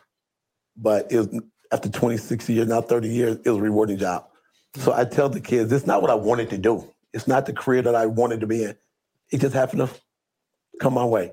But I would definitely encourage them because there's so much more to law enforcement that people don't see, that the public Mhm. don't see. We only hear and read about the negativity, right.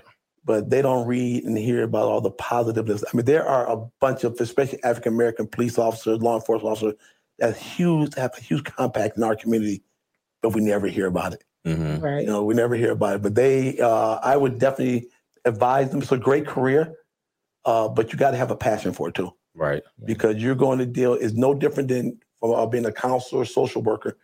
You're dealing with several different individuals. Yeah. Mhm. It has several several different personalities, several different issues. In their worst days, And the thing about law enforcement, 99% of the time is when they're at their lowest Yeah. point. lowest, lowest, Right. like rock bottom. Absolutely. Yeah. And, yeah, you have to remember that. So you got to have that passion to social, to be able to socialize and deal with them. And like we said earlier, meet them where they're at. Yeah. Right. You know, it's okay. It's not an embarrassment to go meet them where they're at because everyone's not where you're at or where you think you should be, where you think you're at in law enforcement. Yeah. And on the other side, too, I mean, there are some law enforcement officers who need some, you know, they need to be checked too. Yeah. You know, I mean, I'm not going to sit up here and tell everyone that every law enforcement officer, no, no, no. There's some law enforcement officer who needs some attitude adjustments, and they have to realize why they're in that career. You know, you're not in that career, you know, to um, be disrespectful because you got the uniform on, or you know, treat people differently because you got the uniform on. Because people don't forget Mhm. they don't forget. And so, yeah, I would definitely recommend young men, especially it, get involved in it because you'd be amazed. There's so much that goes on with it that they people don't see because it's not publicized. But there's a lot of positive things that come out of being a law enforcement officer. Now, how do we as a culture and society change the perspective of, of an officer? So, for example, how our kids view police officers, how do we as a society change that perspective for them? Put them back in the neighborhoods. Okay. Um, I know when we all grew up, everybody knew the police officer. Right. You knew, you know, uh, the, the the old guy. I, I, I don't, I'm giving a shout out the old Mel Woods and the Lon Wooders guys who, when you see them riding down the street, the Keith Millers, you knew them in the neighborhood. Right. You, you know, put them in the neighborhood. Put them in the neighborhood that they can adapt Mhm. because not every officer, because of their color or nationality or their background, want to be inside the inner city. Right. You know, but I truly believe if you put them in there, I mean, walk the beat. Guys Mhm. used to walk the streets. Mhm. You know, introduce yourselves. Don't go in there like Billy, excuse my name, Billy Badass. Mhm. Because when you go in the neighborhood as Billy Badass, you're not gonna get any respect. By the way, we like foul language on Mud Talk, just so you know. Okay, okay, Billy Badass. Say like you own it. Yes. like you mean it. We love it. but I tr- I'm a true believer in put them in neighborhoods because I think so many young officers now they're not comfortable going into the neighborhood. hmm You know, but I'm a firm believer in put them in there and let them get to know the community. Yes. because when you get to know the community, you're gonna get the respect of the community. I always say I've been blessed. I could go anywhere. I could any you could put me in any neighborhood. Yeah, I don't care what color you are. I'm gonna be the same person. I'm gonna talk to you like I've been knowing you for years. hmm I get a, my wife tells me all the time, is there any way you can go and not know somebody? I mean, we overseas on vacations. She's like, how the hell do you just talk to anybody? Yeah. That's who I am. right. And I'm a firm believer that if the police officers would put them in the neighborhoods, you know, get out those cars, walk the neighborhood, Yeah. go introduce yourself to the neighbors, talk to the neighbors. I think that was And not in a way that you're trying to like like No, no. be the FBI. You're trying Yeah, to yeah. you're No, just no, just- just just be there. trying to Like, get to know them. hey, this is my neighborhood. I'm here. Like, let's be, rapport, you know, How about area patrol? yeah, Yes. how about just be yourself? yeah, Yes. Be yourself. yeah. Don't try to be something you're not. Mhm. When you come into, if you if you're a, a white officer, you would come with a um approach you with your black guy. You don't have to talk like you're one of them. Right. No. Be who you are, and I, if you be Yeah. who you are, I mean, I pr- I truly believe that will solve a lot of our issues. It'll Mhm. help out tremendously. Right. Mm, So yeah, Well, and I think too with the school resource officer, we're starting that. Mhm. Like schools are putting resource officers in every school. So you're starting it as little kids. Like they're seeing officers in the schools, elementary, middle school, high school. And I feel like you're right. That should continue into the neighborhood. So like they're yes. seeing because it's a very special personality to be in a school. Like they're very vet like school officers, they have to be certain personalities. You got to be able to handle kids mm-hmm. and absolutely. you're not going to be, you know, you're you're diffusing situations more than anything. Correct. Like you're the last thing I, you know, you're ever going to do is want to Last thing you want to do is arrest a kid. arrest a kid, put a kid in Right, handcuffs or Right, anything like that. you don't want to do that. No, no but and, and that's what you talk like that's the last thing you know that anybody ever wants to do but starting in schools and then moving to the community is I huge totally, I, totally with agree. you. I, think, that would that's help solve a lot of our issues. Absolutely. So everyone has to get on board.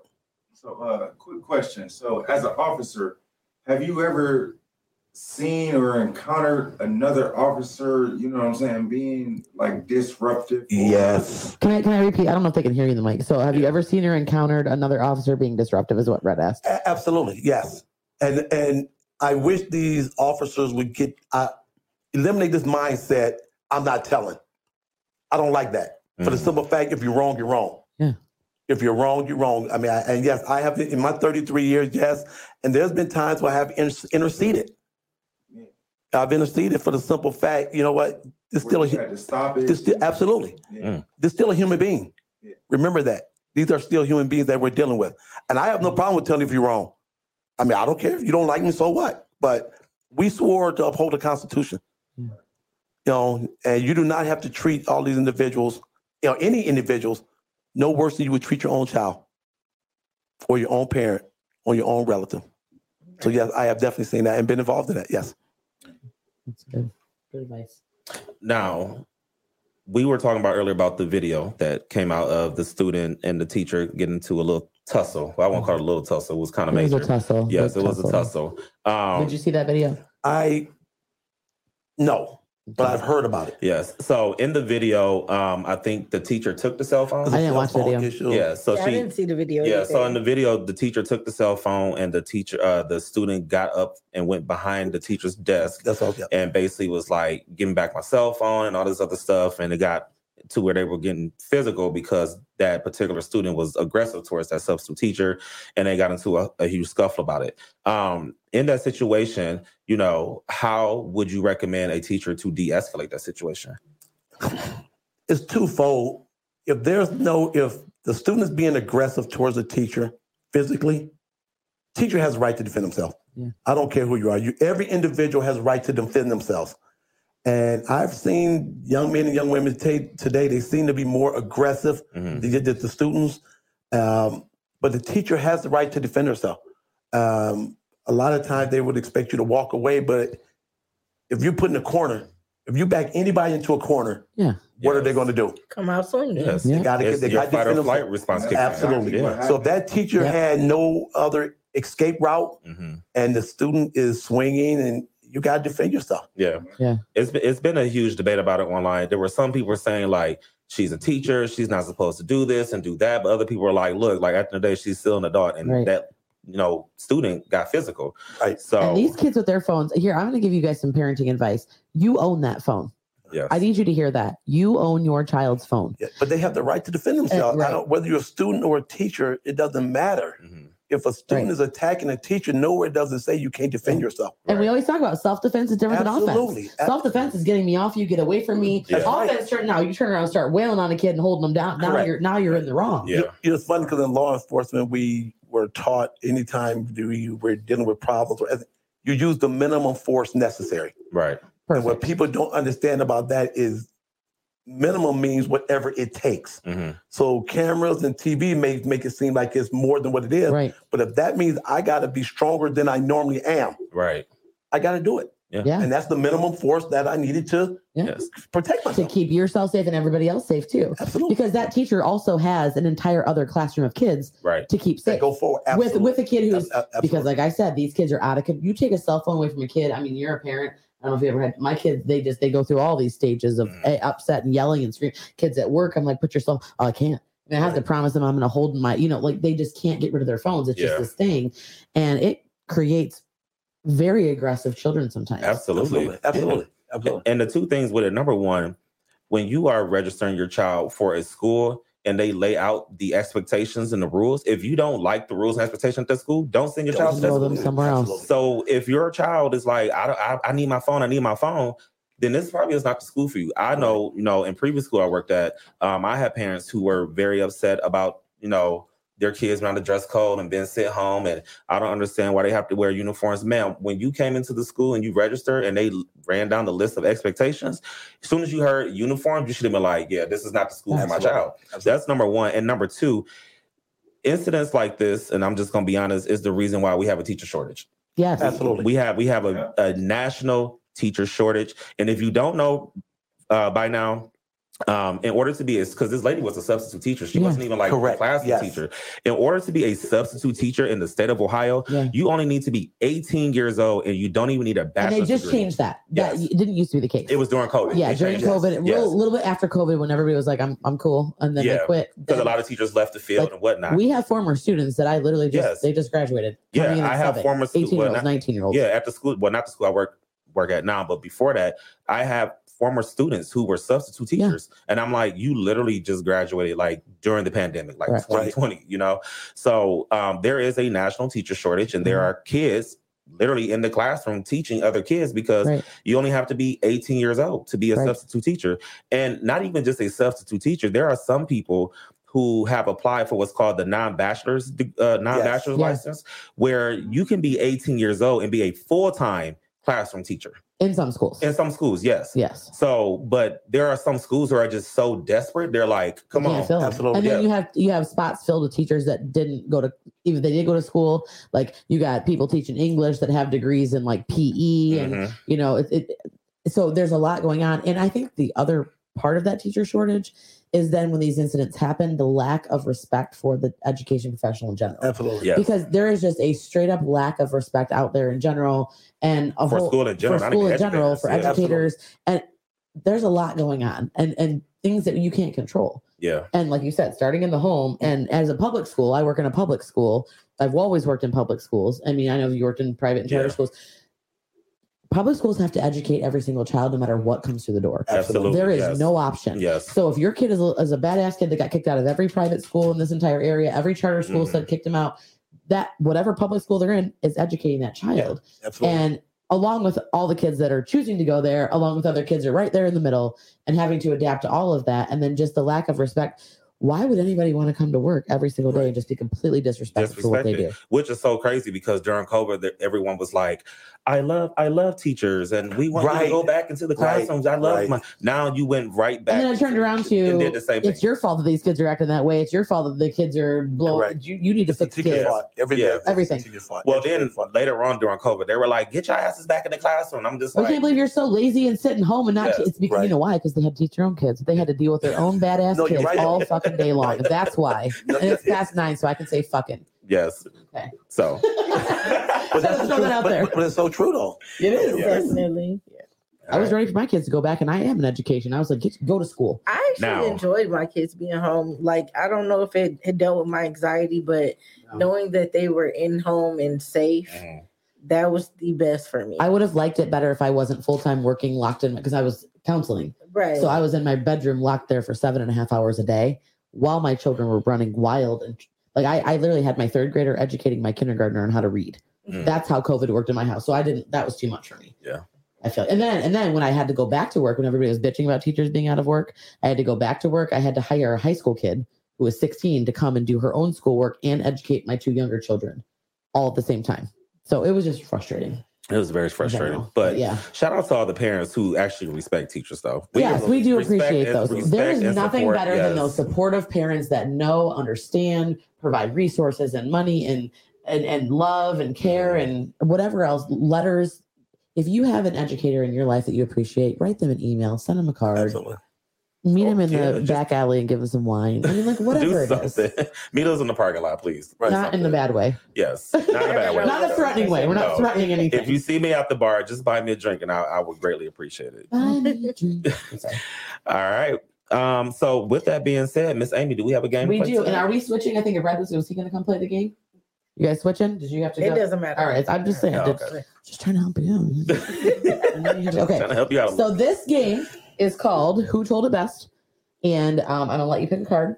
Okay. Whatever the topic is, we're going to give everybody a minute to think about their story. this is actually one of my favorite games. We're each going to tell the story. You have two minutes. Okay. I'm giving you a time. I'm going to, where's my phone? Red, I you know coming in the like back? to talk. Okay. You come, yeah, come on, right? Yeah. We need you to talk to. All right, hold on. I'm getting my timer out here because I'm timing you. So we got to make up a story. No, no, no. It's a story. It's, it's- a true it's- story it's about you. If you don't have one, you story. can time out. Like it's fine. Not everybody has a story for all the topics. But if you have a story, you tell it, and then at the end we vote for the best story. Oh, gotcha. Okay. And then, but you can't vote for your own story. Okay. What is happening? He's showing off our mud talk. We do have Mud Talk here, and you can get it. We'll link that so I somewhere. like how we all are um, in mud talk. we are. Yes. I'm I sorry. like it. We gotta and also up there. Buckeye, so I'm with that. Yeah, I know. We just That's talked the about that. Just I need, I need an extra large mud top. All right, extra large Mud Talk. Okay, well, Oh, do I look at it? No, I'll look at it. Okay. Talk about a time that your parents weren't mad. They were just disappointed in you. Ooh. Oh, So easy. so it's whoever so we'll think. We have every minute. Hold on. Get a minute. Oh, Give everybody a minute. that's an easy one. I'm about to say, I don't think he needs a minute. I don't need a minute. He doesn't need a minute, but we gotta give everybody else a minute. Oh, I thought you wanted me to just go. We're all going. Oh, at the same time. No. Okay, so let me tell my story. Hold on. He ready. There we got a story. You got a story. I got a story. you got Oh a yeah, this is this is. story. Story. By the time he gets Okay. there, I'll All right. Well, you gotta listen. Oh, I don't, I don't, I don't need a whole minute. This gonna take No, I'm not worried about it. Go ahead. a real simple. I signed up for the military. Didn't tell them. Oh, Oh. So would you just leave? Uh, what happened is my recruiter came. To, I went down, signed up, and my recruiter came to the house on Sunday evening to take me down to Cleveland, take me up to Detroit for the MEPS station for my pre-enlistment. And the recruiter knocks on the door, and my mom opened the door. She said, "Who are you?" mm. He said, "I'm Sergeant Stamps, and I come to uh, take Ralph down to Detroit for he signed up for the Marine Corps." She said, "You're not taking my son anywhere." And I came out of the back room like, "Mom, I forgot to tell you I signed up for the Marine Forgot Corps." to tell you. forgot to tell. Forgot to tell you, Mama. tell I'm going to her. build to Cleveland. She was like, "Okay." So yeah, that was an easy one for me because uh, once she came down, okay, that's what you decided to do. I support you. But yeah, she did She know. did that all in one day. Yeah, she did because I had to go Oh. down to Detroit. Up Oh, just bless Detroit, your take my pre-physical before that. But once I came back the next day, we had a nice conversation. She's a better human than me because I would was, have been was, mad, that, not that, that, was, disappointed. that was easy. That was easy. I would have been like, get your ass away from I the know. door. Literally, yeah, that, that would not have been, as a, as a mother of sons, that would have been a mad moment, not a disappointed moment. Yeah, that was pretty easy. Yeah. Okay, so I got one. I got to, do I set the timer? We'll just trust that we're going two minutes. So mine was, I don't know why my dad wasn't mad. This is actually one of the greatest lessons. So when I was a freshman in high school, I had a super huge crush on this boy. He was like, hey, you should come check out this abandoned house over here with your friends and I. And This story is going left. no, not in a bad way. It's not a bad way. No, no, no. This has to be a law enforcement story. So, um, we there was an abandoned house like in and it, it was like out in the country area, like those Genoa rural. It wasn't Genoa, but like rural area. And I don't know why we didn't think there was a huge neighborhood watch happening in this like little town, or at least neighbors. Like you know, in small towns, people know everybody. So they had broken into this house previously, abandoned completely, and it was cool. Like there was cool stuff in there. There was old magazines, there was old newspapers. But you can tell we weren't the first people in there. So me, this kid I had a crush on, three of his friends, and my friend all go in there. And I'm like, I don't, I don't love, I don't love this. Like my my gut saying like we need to go. Like, this is not good. And they might have had some things on them that were not legal and that might involve lighting things with lighters. Um, and they said, but before we go, let's there's an abandoned barn. we should go in there. And I was like, oh okay. So we go up there and it was cool. It was cool. We go up there. They had to hoist me and my friend up to the loft because there was no ladder. Mhm. All of a sudden, we're up there and I hear three of my friends go, oh shit, cops. They jump off the thing. Now, mind you, I couldn't get on the loft. Right. So I'm up there and they're like, get your, fuck, your fucking asses down there. And we're, we're- they're screaming. There's cops everywhere. And I'm like, what is happening? My friends are running. This kid couldn't get down either. And the next thing I know, after I'm like, I can't get down.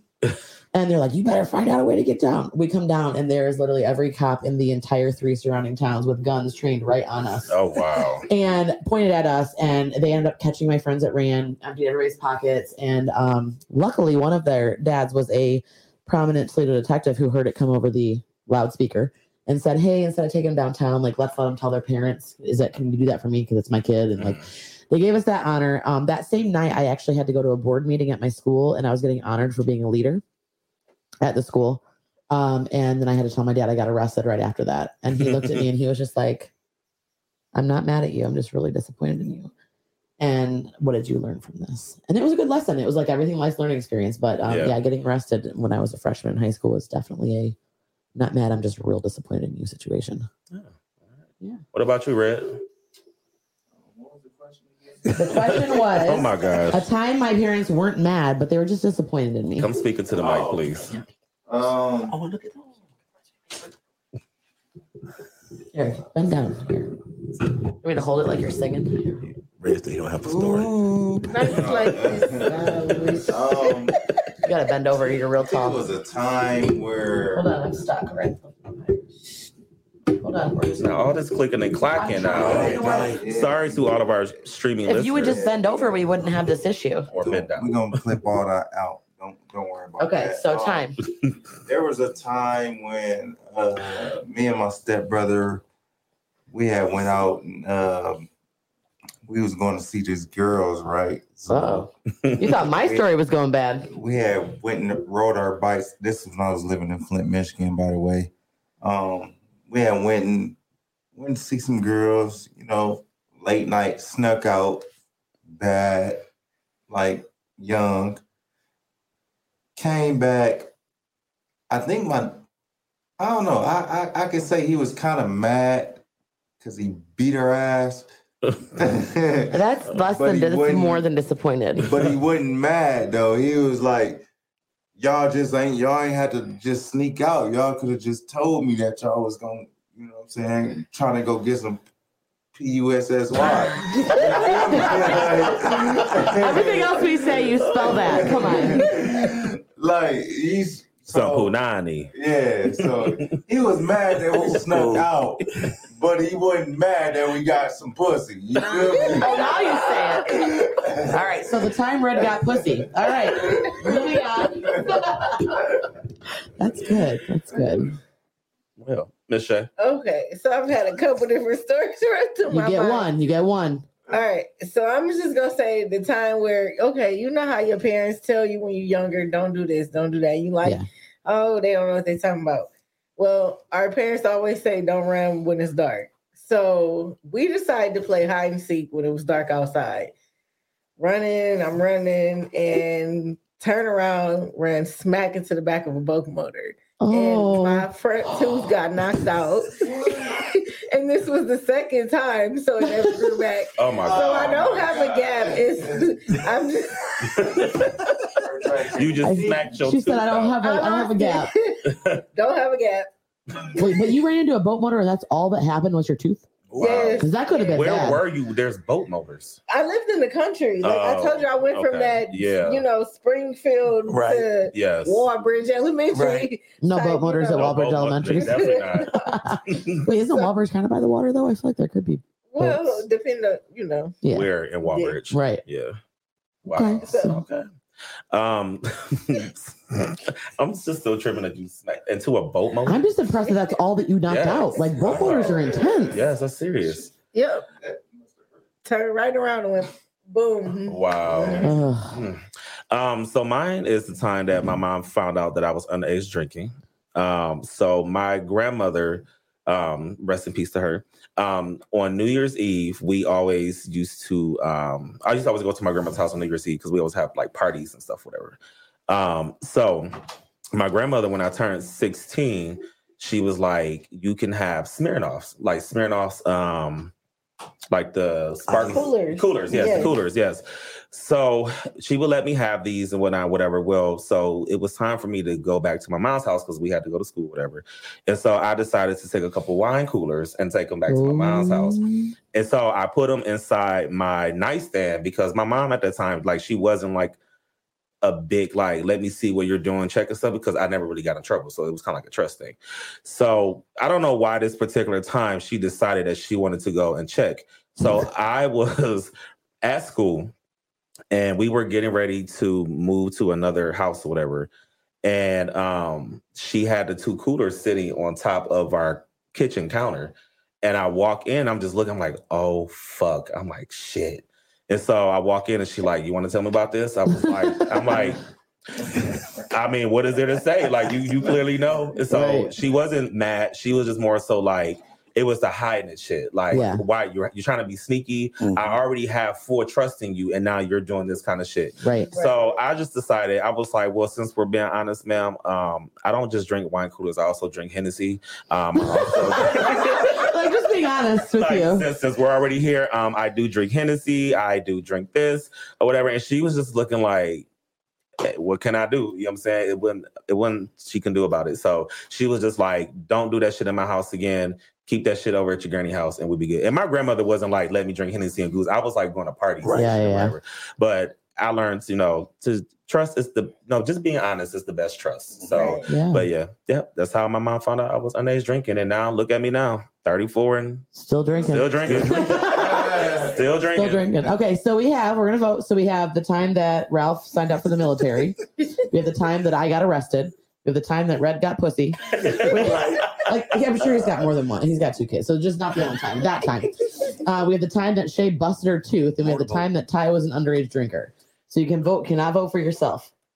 Go. Na, na, na, na, na, na. Oh,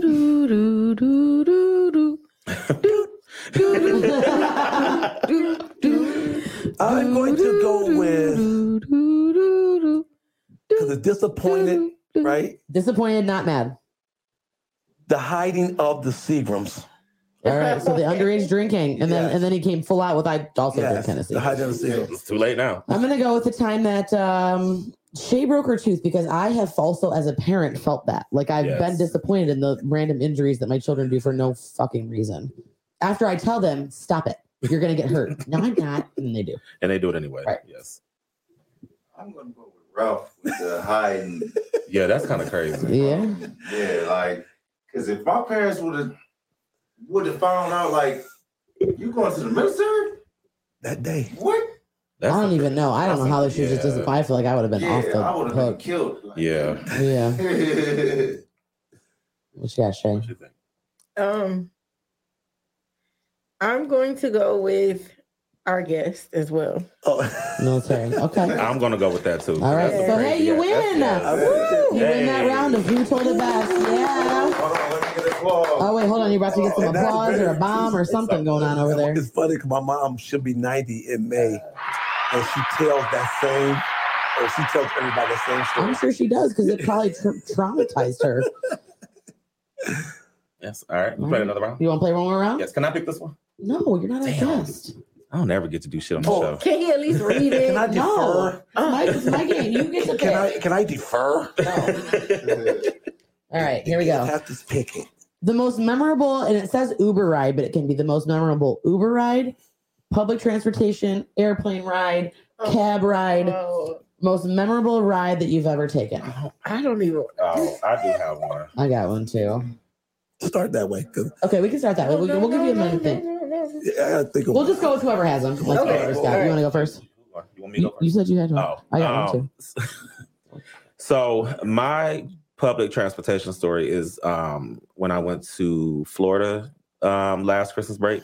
So I went with a person at that time who was my friend, and we were on a Spirit flight. So that should tell you how the story's about to go. Um, so we were on this flight on our way to Florida out of Detroit, and this lady had uh, she had to been like two. She had like a two year old on this fucking plane, and this baby, she wasn't kicking my seat, but she was kicking my friend's seat. Like she was like kicking the fuck out of the seat. And you know how like airplane seats have like that little slot that's right Yes. there. Yeah. That baby's foot was going all in that In the ass crack, slot. in the slot, and it was kicking, kicking, kicking, kicking, and the baby was crying. Everybody's on the plane is just so fucking frustrated.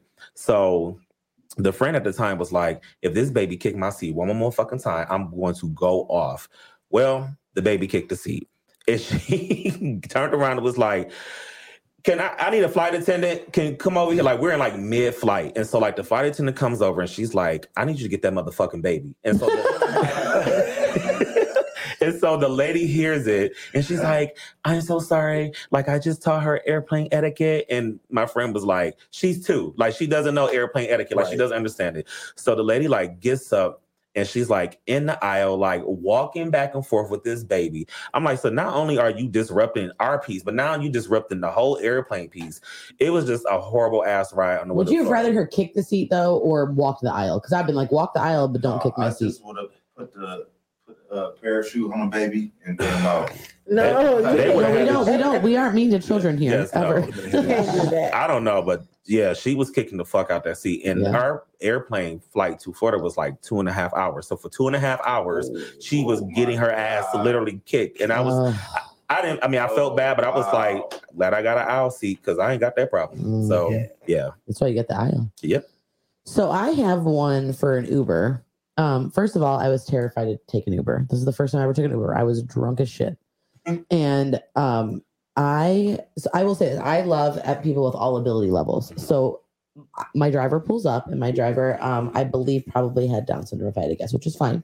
Something similar. I mean, it was definitely a, a special need. Right. and I was great. I was like, great, you're making your you're making your living, and also I'm wasted. So I get in the car, and as soon as I get in the car, I realize that one of the one of the criteria for Uber drivers is like they ask like, does the car smell good? Does the car so this Uber driver had those, you know, those air fresheners that you put in your house, but like it was like clipped onto the thing. Oh wow! It was blowing strawberry right in my face. So like I was drunk, mind you, and I'm gonna throw up now. And I said, "Can you please get the strawberry? Like turn it up? Can I take this out? Like I'm gonna throw up." And they then proceeded to tell me what happens and how much it costs if I throw up in their Uber, which I was fair. Okay. So we're driving down this very long road to take to get to my house. It's a very very long road, and it's like 55 most of the way. But this Uber driver was, I, he said it was his second drive ever. It's 55, and the Uber driver was going 25 now, mind you, it's a bit, so it's a long road. You know, like we have a couple long roads that go like Hill, and Mm. we started at Hill, and we had to go all the way to the Michigan line. That's where we were going. Oh wow. 25 miles an hour. Then the Uber driver sees a sign that says deer. And the Uber driver says that they hit a deer a year ago and is terrified of deer. So every time the Uber driver got to the intersection would drive, slammed the brakes on. Slammed the brakes on. So when we're going 25, slams the brakes. Strawberry blowing in my face. I'm drunk as shit. I just want to get out of the Uber. But I didn't want to make him feel bad. Like I was literally about to be like, you just let me out here. Like I'll take an Uber home the rest of the way. So for 25 miles an hour, all the way down this long road up to the Michigan line, slamming the brakes on because they're afraid of deer. And as soon as I look at it, I'm like, you can drive. There's no deer. It's fine. I live out here. Would you not believe that we're driving down and there's a whole fucking family of deer that starts crossing the goddamn Oh road? wow. So then he slams the brakes on, starts shaking, and I have to literally talk him down, drunk as shit, like a counselor in the Uber to get all the way back to my house. it was the worst Uber drive ever. It took me to go from Hill to the fish the, the Michigan line, which should have been like 15 minutes, Mhm. 45 minutes to get home. Wow. It was bad. It was horrible.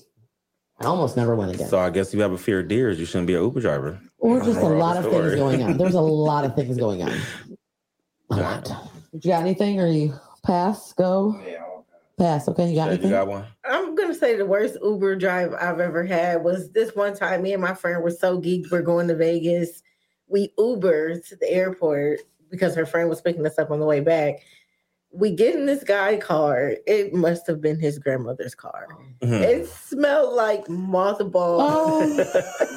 ass Oh. crack, The old Not ass mothball. crack. corn chips, Wait, mothballs, ass crack, and corn chips? That's a lot. and booty juice. Like, Booty juice. That's a I don't lot. know what this man had going on. That's a great combination. But on top of it all, when he rolled down his window, we could smell he was so musty. Oh. Uh, like we were He needed just- that strawberry we were blowing. Yes. embarrassed to even go in the airport. We felt like we You You smelled probably like did. him. You probably smelled like corn Yes, chips, and booty We were like Mothballs. before we even Mothballs walked and in, Nesquik. like we were spraying. It was so bad. So we were just yeah.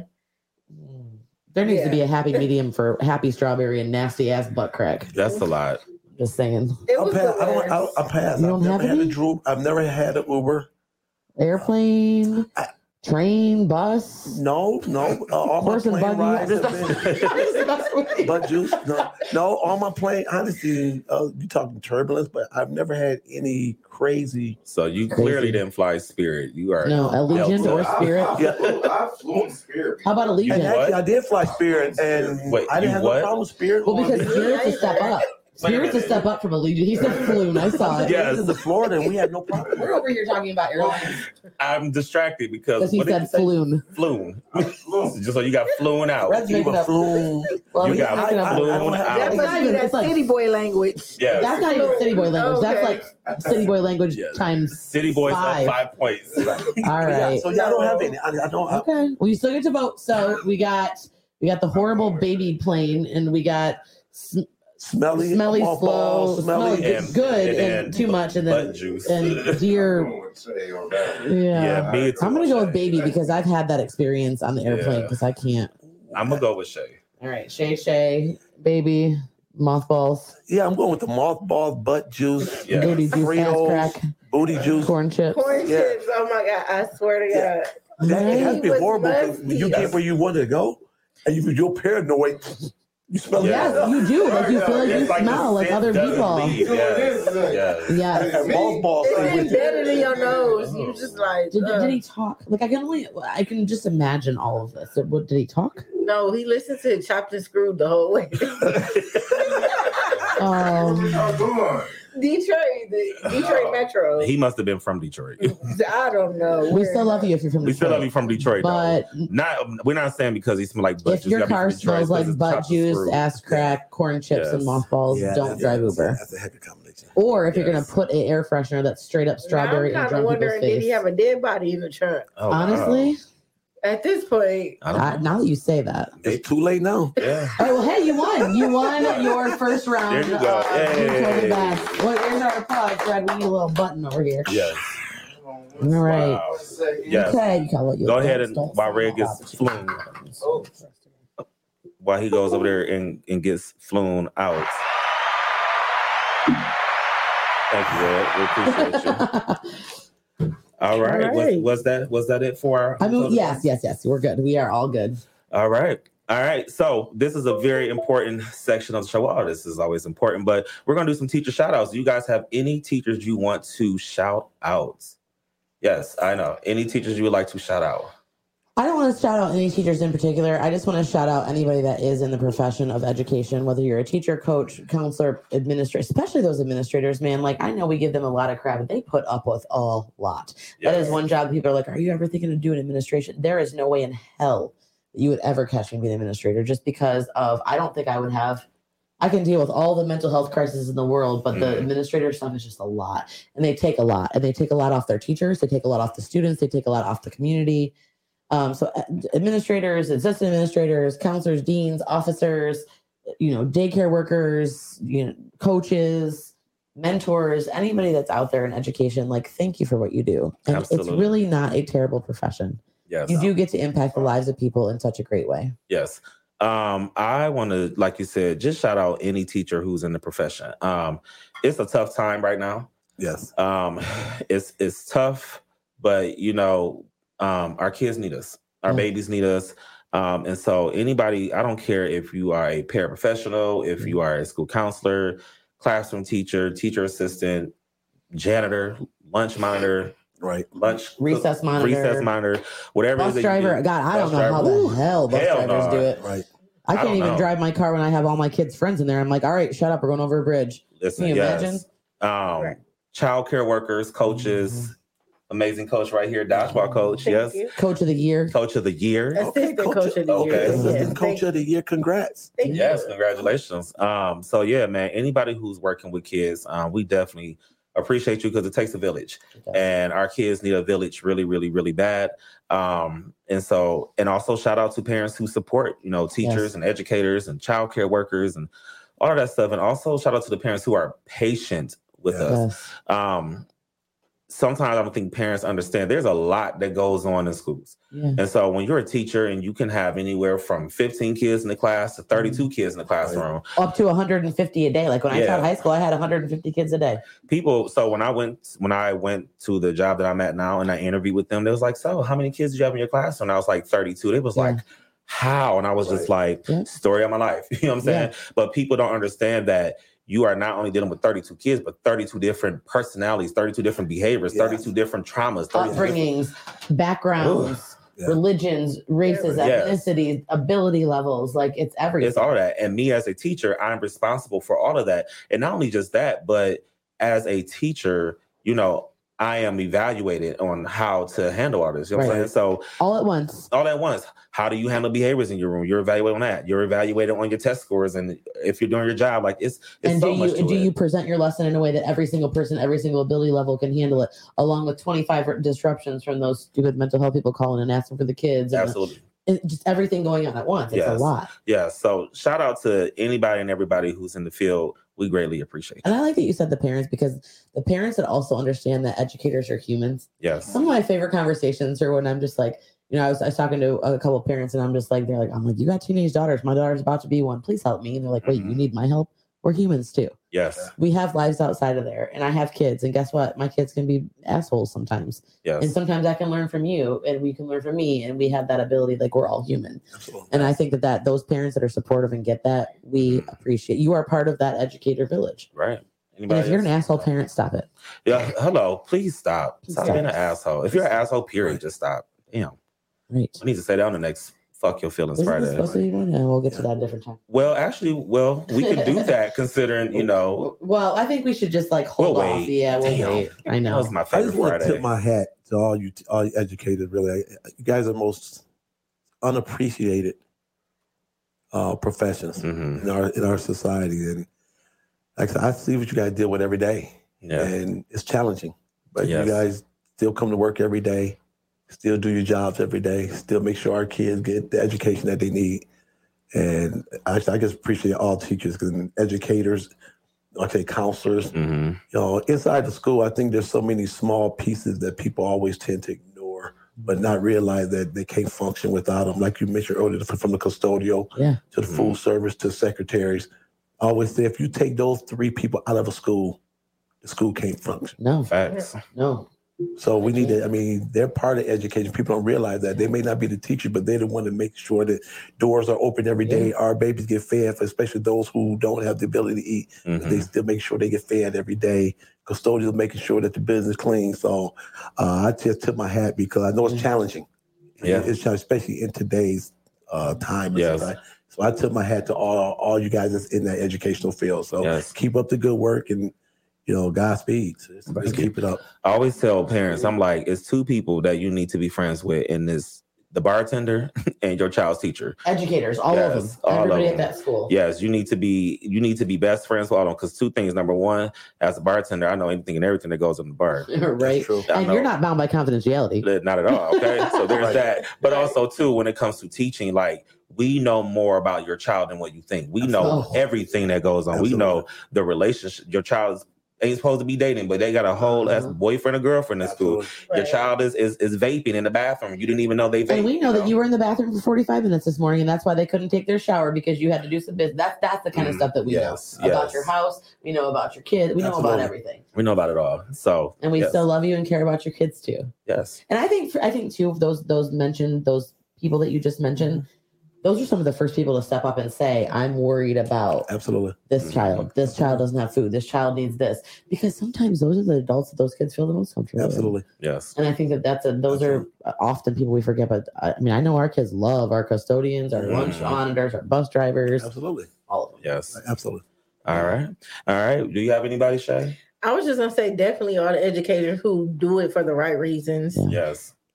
Right. Right. That's just about it. Yep. Well, I would hope they're doing it for the right reason. Because let me tell you, that pay, retired. that pay. I mean, even our boys and girls clubs Yeah. and those workers Correct. and things like Yeah, that, and our programs. after school programs. A Mhm. big shout out to Impact and Thank you. you know Ty over here. Yeah, it's like all of those programs. yes, absolutely. And I feel like we should also say too, like I know you're you're in it, you kind of have law enforcement's really under very Appreciate underappreciated it. Hello. and uh, a profession right now, and just know that I think you're a prime example of law enforcement officers are actually humans and great people and out mm-hmm. there and you know keeping us safe. And that's what I appre- I appreciate that you're there keeping everybody safe every day as well. Absolutely. All right. Well, I want to say thank you to Officer Ralph Green for stopping Yes, through here you. on Yes, Educators. Day. We truly, truly, truly appreciate you and kicking us some knowledge and dropping some gems and also playing our game, Who Told the Best. So we really appreciate you for that. Um, on the next show, we are going to be celebrating Cinco de Mayo. Cinco de Mayo. Yes. I'm up, I think I might cook for you guys. Ooh, Oh, what you about to make? Uh, I'm gonna make I'm gonna make my fam- well. Is that what you want? I don't know. I was gonna make my famous homemade salsa because I make Oh. salsa that's homemade that I've been told I should like jar, but I don't. yes. But I'll make that. I might make some. I don't know street tacos or. I'll bring you some too. Don't worry. Yes. Or are you gonna eat it though? Because we had a whole conversation about my food. Well, uh, uh, uh, unfortunately, I won't be. I'm I'm having surgery May the third. oh, that's right. I forgot about that. Oh. So yes, we'll keep you in our, our thoughts and Yes, prayers for Yes, that. too. definitely. Yes. Yeah. Yeah, I have Um, surgery May the third, so. Tanay the bartender is going to be back. She's going to be making margaritas. Oh, Um, God, I could she make me a non-tequila version? Can you make a margarita with vodka? Uh, we're gonna try. Oh, It's probably something else. maybe. Tell her I'm specifically requesting a Cinco de Mayo drink with no tequila, I'll ask her. or just bring me a Corona Light. I'm fine with that too. Yes, we'll ask her. Yeah, so she's gonna be uh, making different kinds of margaritas, and um, we're gonna try those out. Except for Amy. So I'll take a sip, baby. I don't know though. I'll, No, no, we cannot. Yeah, no, we could. can do tequila. We'll pass on that one. You know what though? There is a local taco establishment that we will not announce because they don't sponsor us. Yes. That does offer a blood orange margarita, and mm. I did take a sip of it from my friend, and it, I drank the whole thing Really? with tequila and all. Yeah. So I did. It, it just didn't taste or smell like tequila. Oh, okay. So we'll have to ask her to make sure it doesn't smell. Find like tequila. something that doesn't taste or smell like tequila, and I'll try it. So maybe you need like a frozen margarita. No, those. Oh God. Oh, I'm like getting watery now. Like that's not. Oh, Ugh. Well, there's that. All right. Well, we appreciate everybody for stopping by and for listening. Remember, you can also listen to Mud Talk not only on Apple Podcasts and Spotify, but you can also listen to us now on Pandora Radio and satellite, uh, Sirius XM satellite radio. we got a lot of streaming platforms. I'll be trying to keep up, but we appreciate everybody who listens. Shout out to people who are listening from Detroit, Toledo, Cleveland, um, Germany, Berlin, Germany, Australia, Berlin, like London. Like it's crazy. North Carolina, New York. We love y'all. We love y'all. We appreciate y'all for listening to Mud Talk. Thank you for everybody who listens on Pandora, who listens on satellite radio, Apple Um, Music. Apple, yes, Music. Apple Podcasts. I was in, on my way to Spotify. Louisville. I looked us up, and I was so excited because I found us on Pandora. Yeah, And I listened like down to Louisville, like on my way for my daughter's tournament. And I was like, Yeah. "Can I just find us on Pandora?" It was like the most exciting moment ever. I got excited when we got when I got the notification. I was I looked us up like multiple times. Like, is this for real? Yeah. And I was like, wait. And then I like closed out Pandora and I went back. I was like, is this for real? So yeah, we are super excited to officially be on Pandora Radio and Mhm. Sirius XM Radio. Um, yeah, man. So shout out to everybody who listens and, and watches us on YouTube and all of that stuff, man. We making major moves here on Mud Talk. And also, like we said, this podcast ain't just local, it's global. So if you are a business, we have sponsorship packages available. We have merch available. We have a lot of shit going on here on Mud Talk. And people better get ready because season three is coming up. Mhm. And I'm talking big mud talk shit. Okay. Like I'm Big mud talk. I'm gonna be talking my mud talk shit Well, talk all the time. He acts like he doesn't already talk as much. I do. Real money. I mean, I do, but it's about to be some big Yeah. shit. Like, yeah. So make sure y'all tap into that. Get the merch, y'all. Y'all can go to the merch store on our official Facebook page. Get you a hoodie, get you a crop top, get you We tank got top, t-shirts, we got t-shirts. hoodies, We got we got mugs. mugs, We got tote all bags. yeah. Yeah, We have all that shit. Um, and also, again, we have sponsorship packages for businesses. Like Amy said, if you don't su- uh, support Mud Talk, you don't have a sponsorship, we don't shout your shit out here on the show. and here's the thing: there's like such d- for fifteen dollars, you can get shouted out. Yes. Oh, like Yes. fifteen dollars. Like Yeah. if you have a business or Yeah. global, Yes. like, why would you not? Why would you not? I mean, Me- I'm not a business owner, Yeah. but I feel like that would make the most sense. me and Lexi actually was on live earlier this uh this afternoon or this morning um because we have a raffle that we're about to do. Oh you yeah, oh yeah. Yes. Um. So um, we were talking today, and she's like, Mud Talk has sponsorship packages. She's like, that's in the show forever. Like it doesn't go away. Yeah. And I literally responded back. I said, um, please stop using Facebook as your only means of promotion. Yeah. Like Exactly. people just think that you can just get on Right. Facebook and just market your shit all day No. long. That's not how that works. No. And people do not understand that radio and podcasting is the wave right Yes. now. Like it's serious out here. So if you have a business, I need you to get in contact with Mud Talk. We'll send you the sponsorship package through the email and we Yeah. will connect with you because this shit is is, is serious. And so I really, really want all my business owners and people, no matter what you do, if you have a business or whatnot, please make sure that you get in contact with Mud Talk, even if, even if it's music. You know what I'm saying? Like come to Mud Talk Yeah. and all that shit. Contact me if you want music. I'm an audio engineer. I'm a producer. If you need a studio session, contact me for those purposes. Yes. Find Red. Fine, Just Red. find him. Yes. No, but listen, here's the thing. You said promoting on Facebook's not the only way. Every single package we offer offers Facebook promotion from Yes. Mud Talk. You can reshare it. So every one of the packages, fifteen dollars all the way down to our like whole season. We have a whole season The whole sponsor. season. You Yeah. can pay for the whole season. You'll get shouted out every show. You'll get shouted out every week on Facebook. We all share those We shout have outs on our merch. We can put your Yeah. We logos put on our logo on your merch. I want you to, if you have a product, please, please, please do that package. I want Yes. to try your products. We want to support your business. We love supporting black owned businesses here. Let us try your shit. Let white girl come out to your business. Yes, white That's girl. one of them. I will come to your business. Yes. No, don't- Yes. what- why are She's you serious. And we're not even going to shout out your studio right now because I am going to come to your studio and we're going to visit white oh, girls Oh, going to yeah, visit the yeah, studio. yes. Yeah. I've been practicing my rap skills and, and Oh, okay. karaoke. Oh wow. So we're good. Well. Just need to get a little drunk and rap Yes. some things. So But like yeah. white girl come out. Well, and that's a whole like we shouted out whole the last segment. one. We it's a segment. We shouted out that that Green Barbershop. Yes. This is now the fourth time. Like there you get lots and lots of promotion. Yes, and not only that, but See groom, but we also, um, like you said, shout out Groom Barbershop, but that video is on our YouTube page. It's in our YouTube. It's going to be there It's forever. show. We It's- it's started it at the sign of the barbershop. Like, yes, And I and you know what? That's the one thing that when we talked about why we do Ask the White Girl, we're trying to break down the barriers. Like I'm visiting places that white people don't usually visit or know Mhm. and that way I can go there and I can go out and I can talk to my friends and we can try to like make sure that we're getting you business and, and bringing you to places that you may not always Yes. often get. And what's so crazy is, is that after we did that and we shared the clip, like it got reshared so much on Facebook and Reels, like Groom was like, "Wow, like we really appreciate y'all for doing that." And it FYI, I your sent business. four people to groomed after that. Wow, Four people that were like, Do you know a barber? Yep, I got you. yeah, Because I was there. I saw it. I saw the way they did business. I liked it. And I said, Go there. They got you. yes. So I need y'all to quit being cheap, spend some money, okay? Mm-hmm. And we're not just saying that because we want to make a profit. That's not what we're here for. Well, kind of, but we, but we really want you to promote your fucking business so you can get some profit too. But also, a lot of our, we do have a chunk of our money. Anything we get from merch, we donate back to Yes. mental health in the black community. That's our Yes. cause. And so uh, we have made a little bit of money on some of our merch and we are donating that. We're going to come up with causes that we can help support because we are, it's very important that we help that Absolutely. as well. so there's that. All right, y'all. Well, we'll see y'all in a couple weeks. But just to let you know, I'm Big T. I'm Shay Renee. I'm Miss Amy. It's your boy Red. And remember, Mud Talk is the only podcast that brings you latest in music, news, and fashion, and the only show that keeps our ears to the streets. While you grind in the 419. All right, y'all. We'll see y'all in a couple weeks. Deuces. Juices.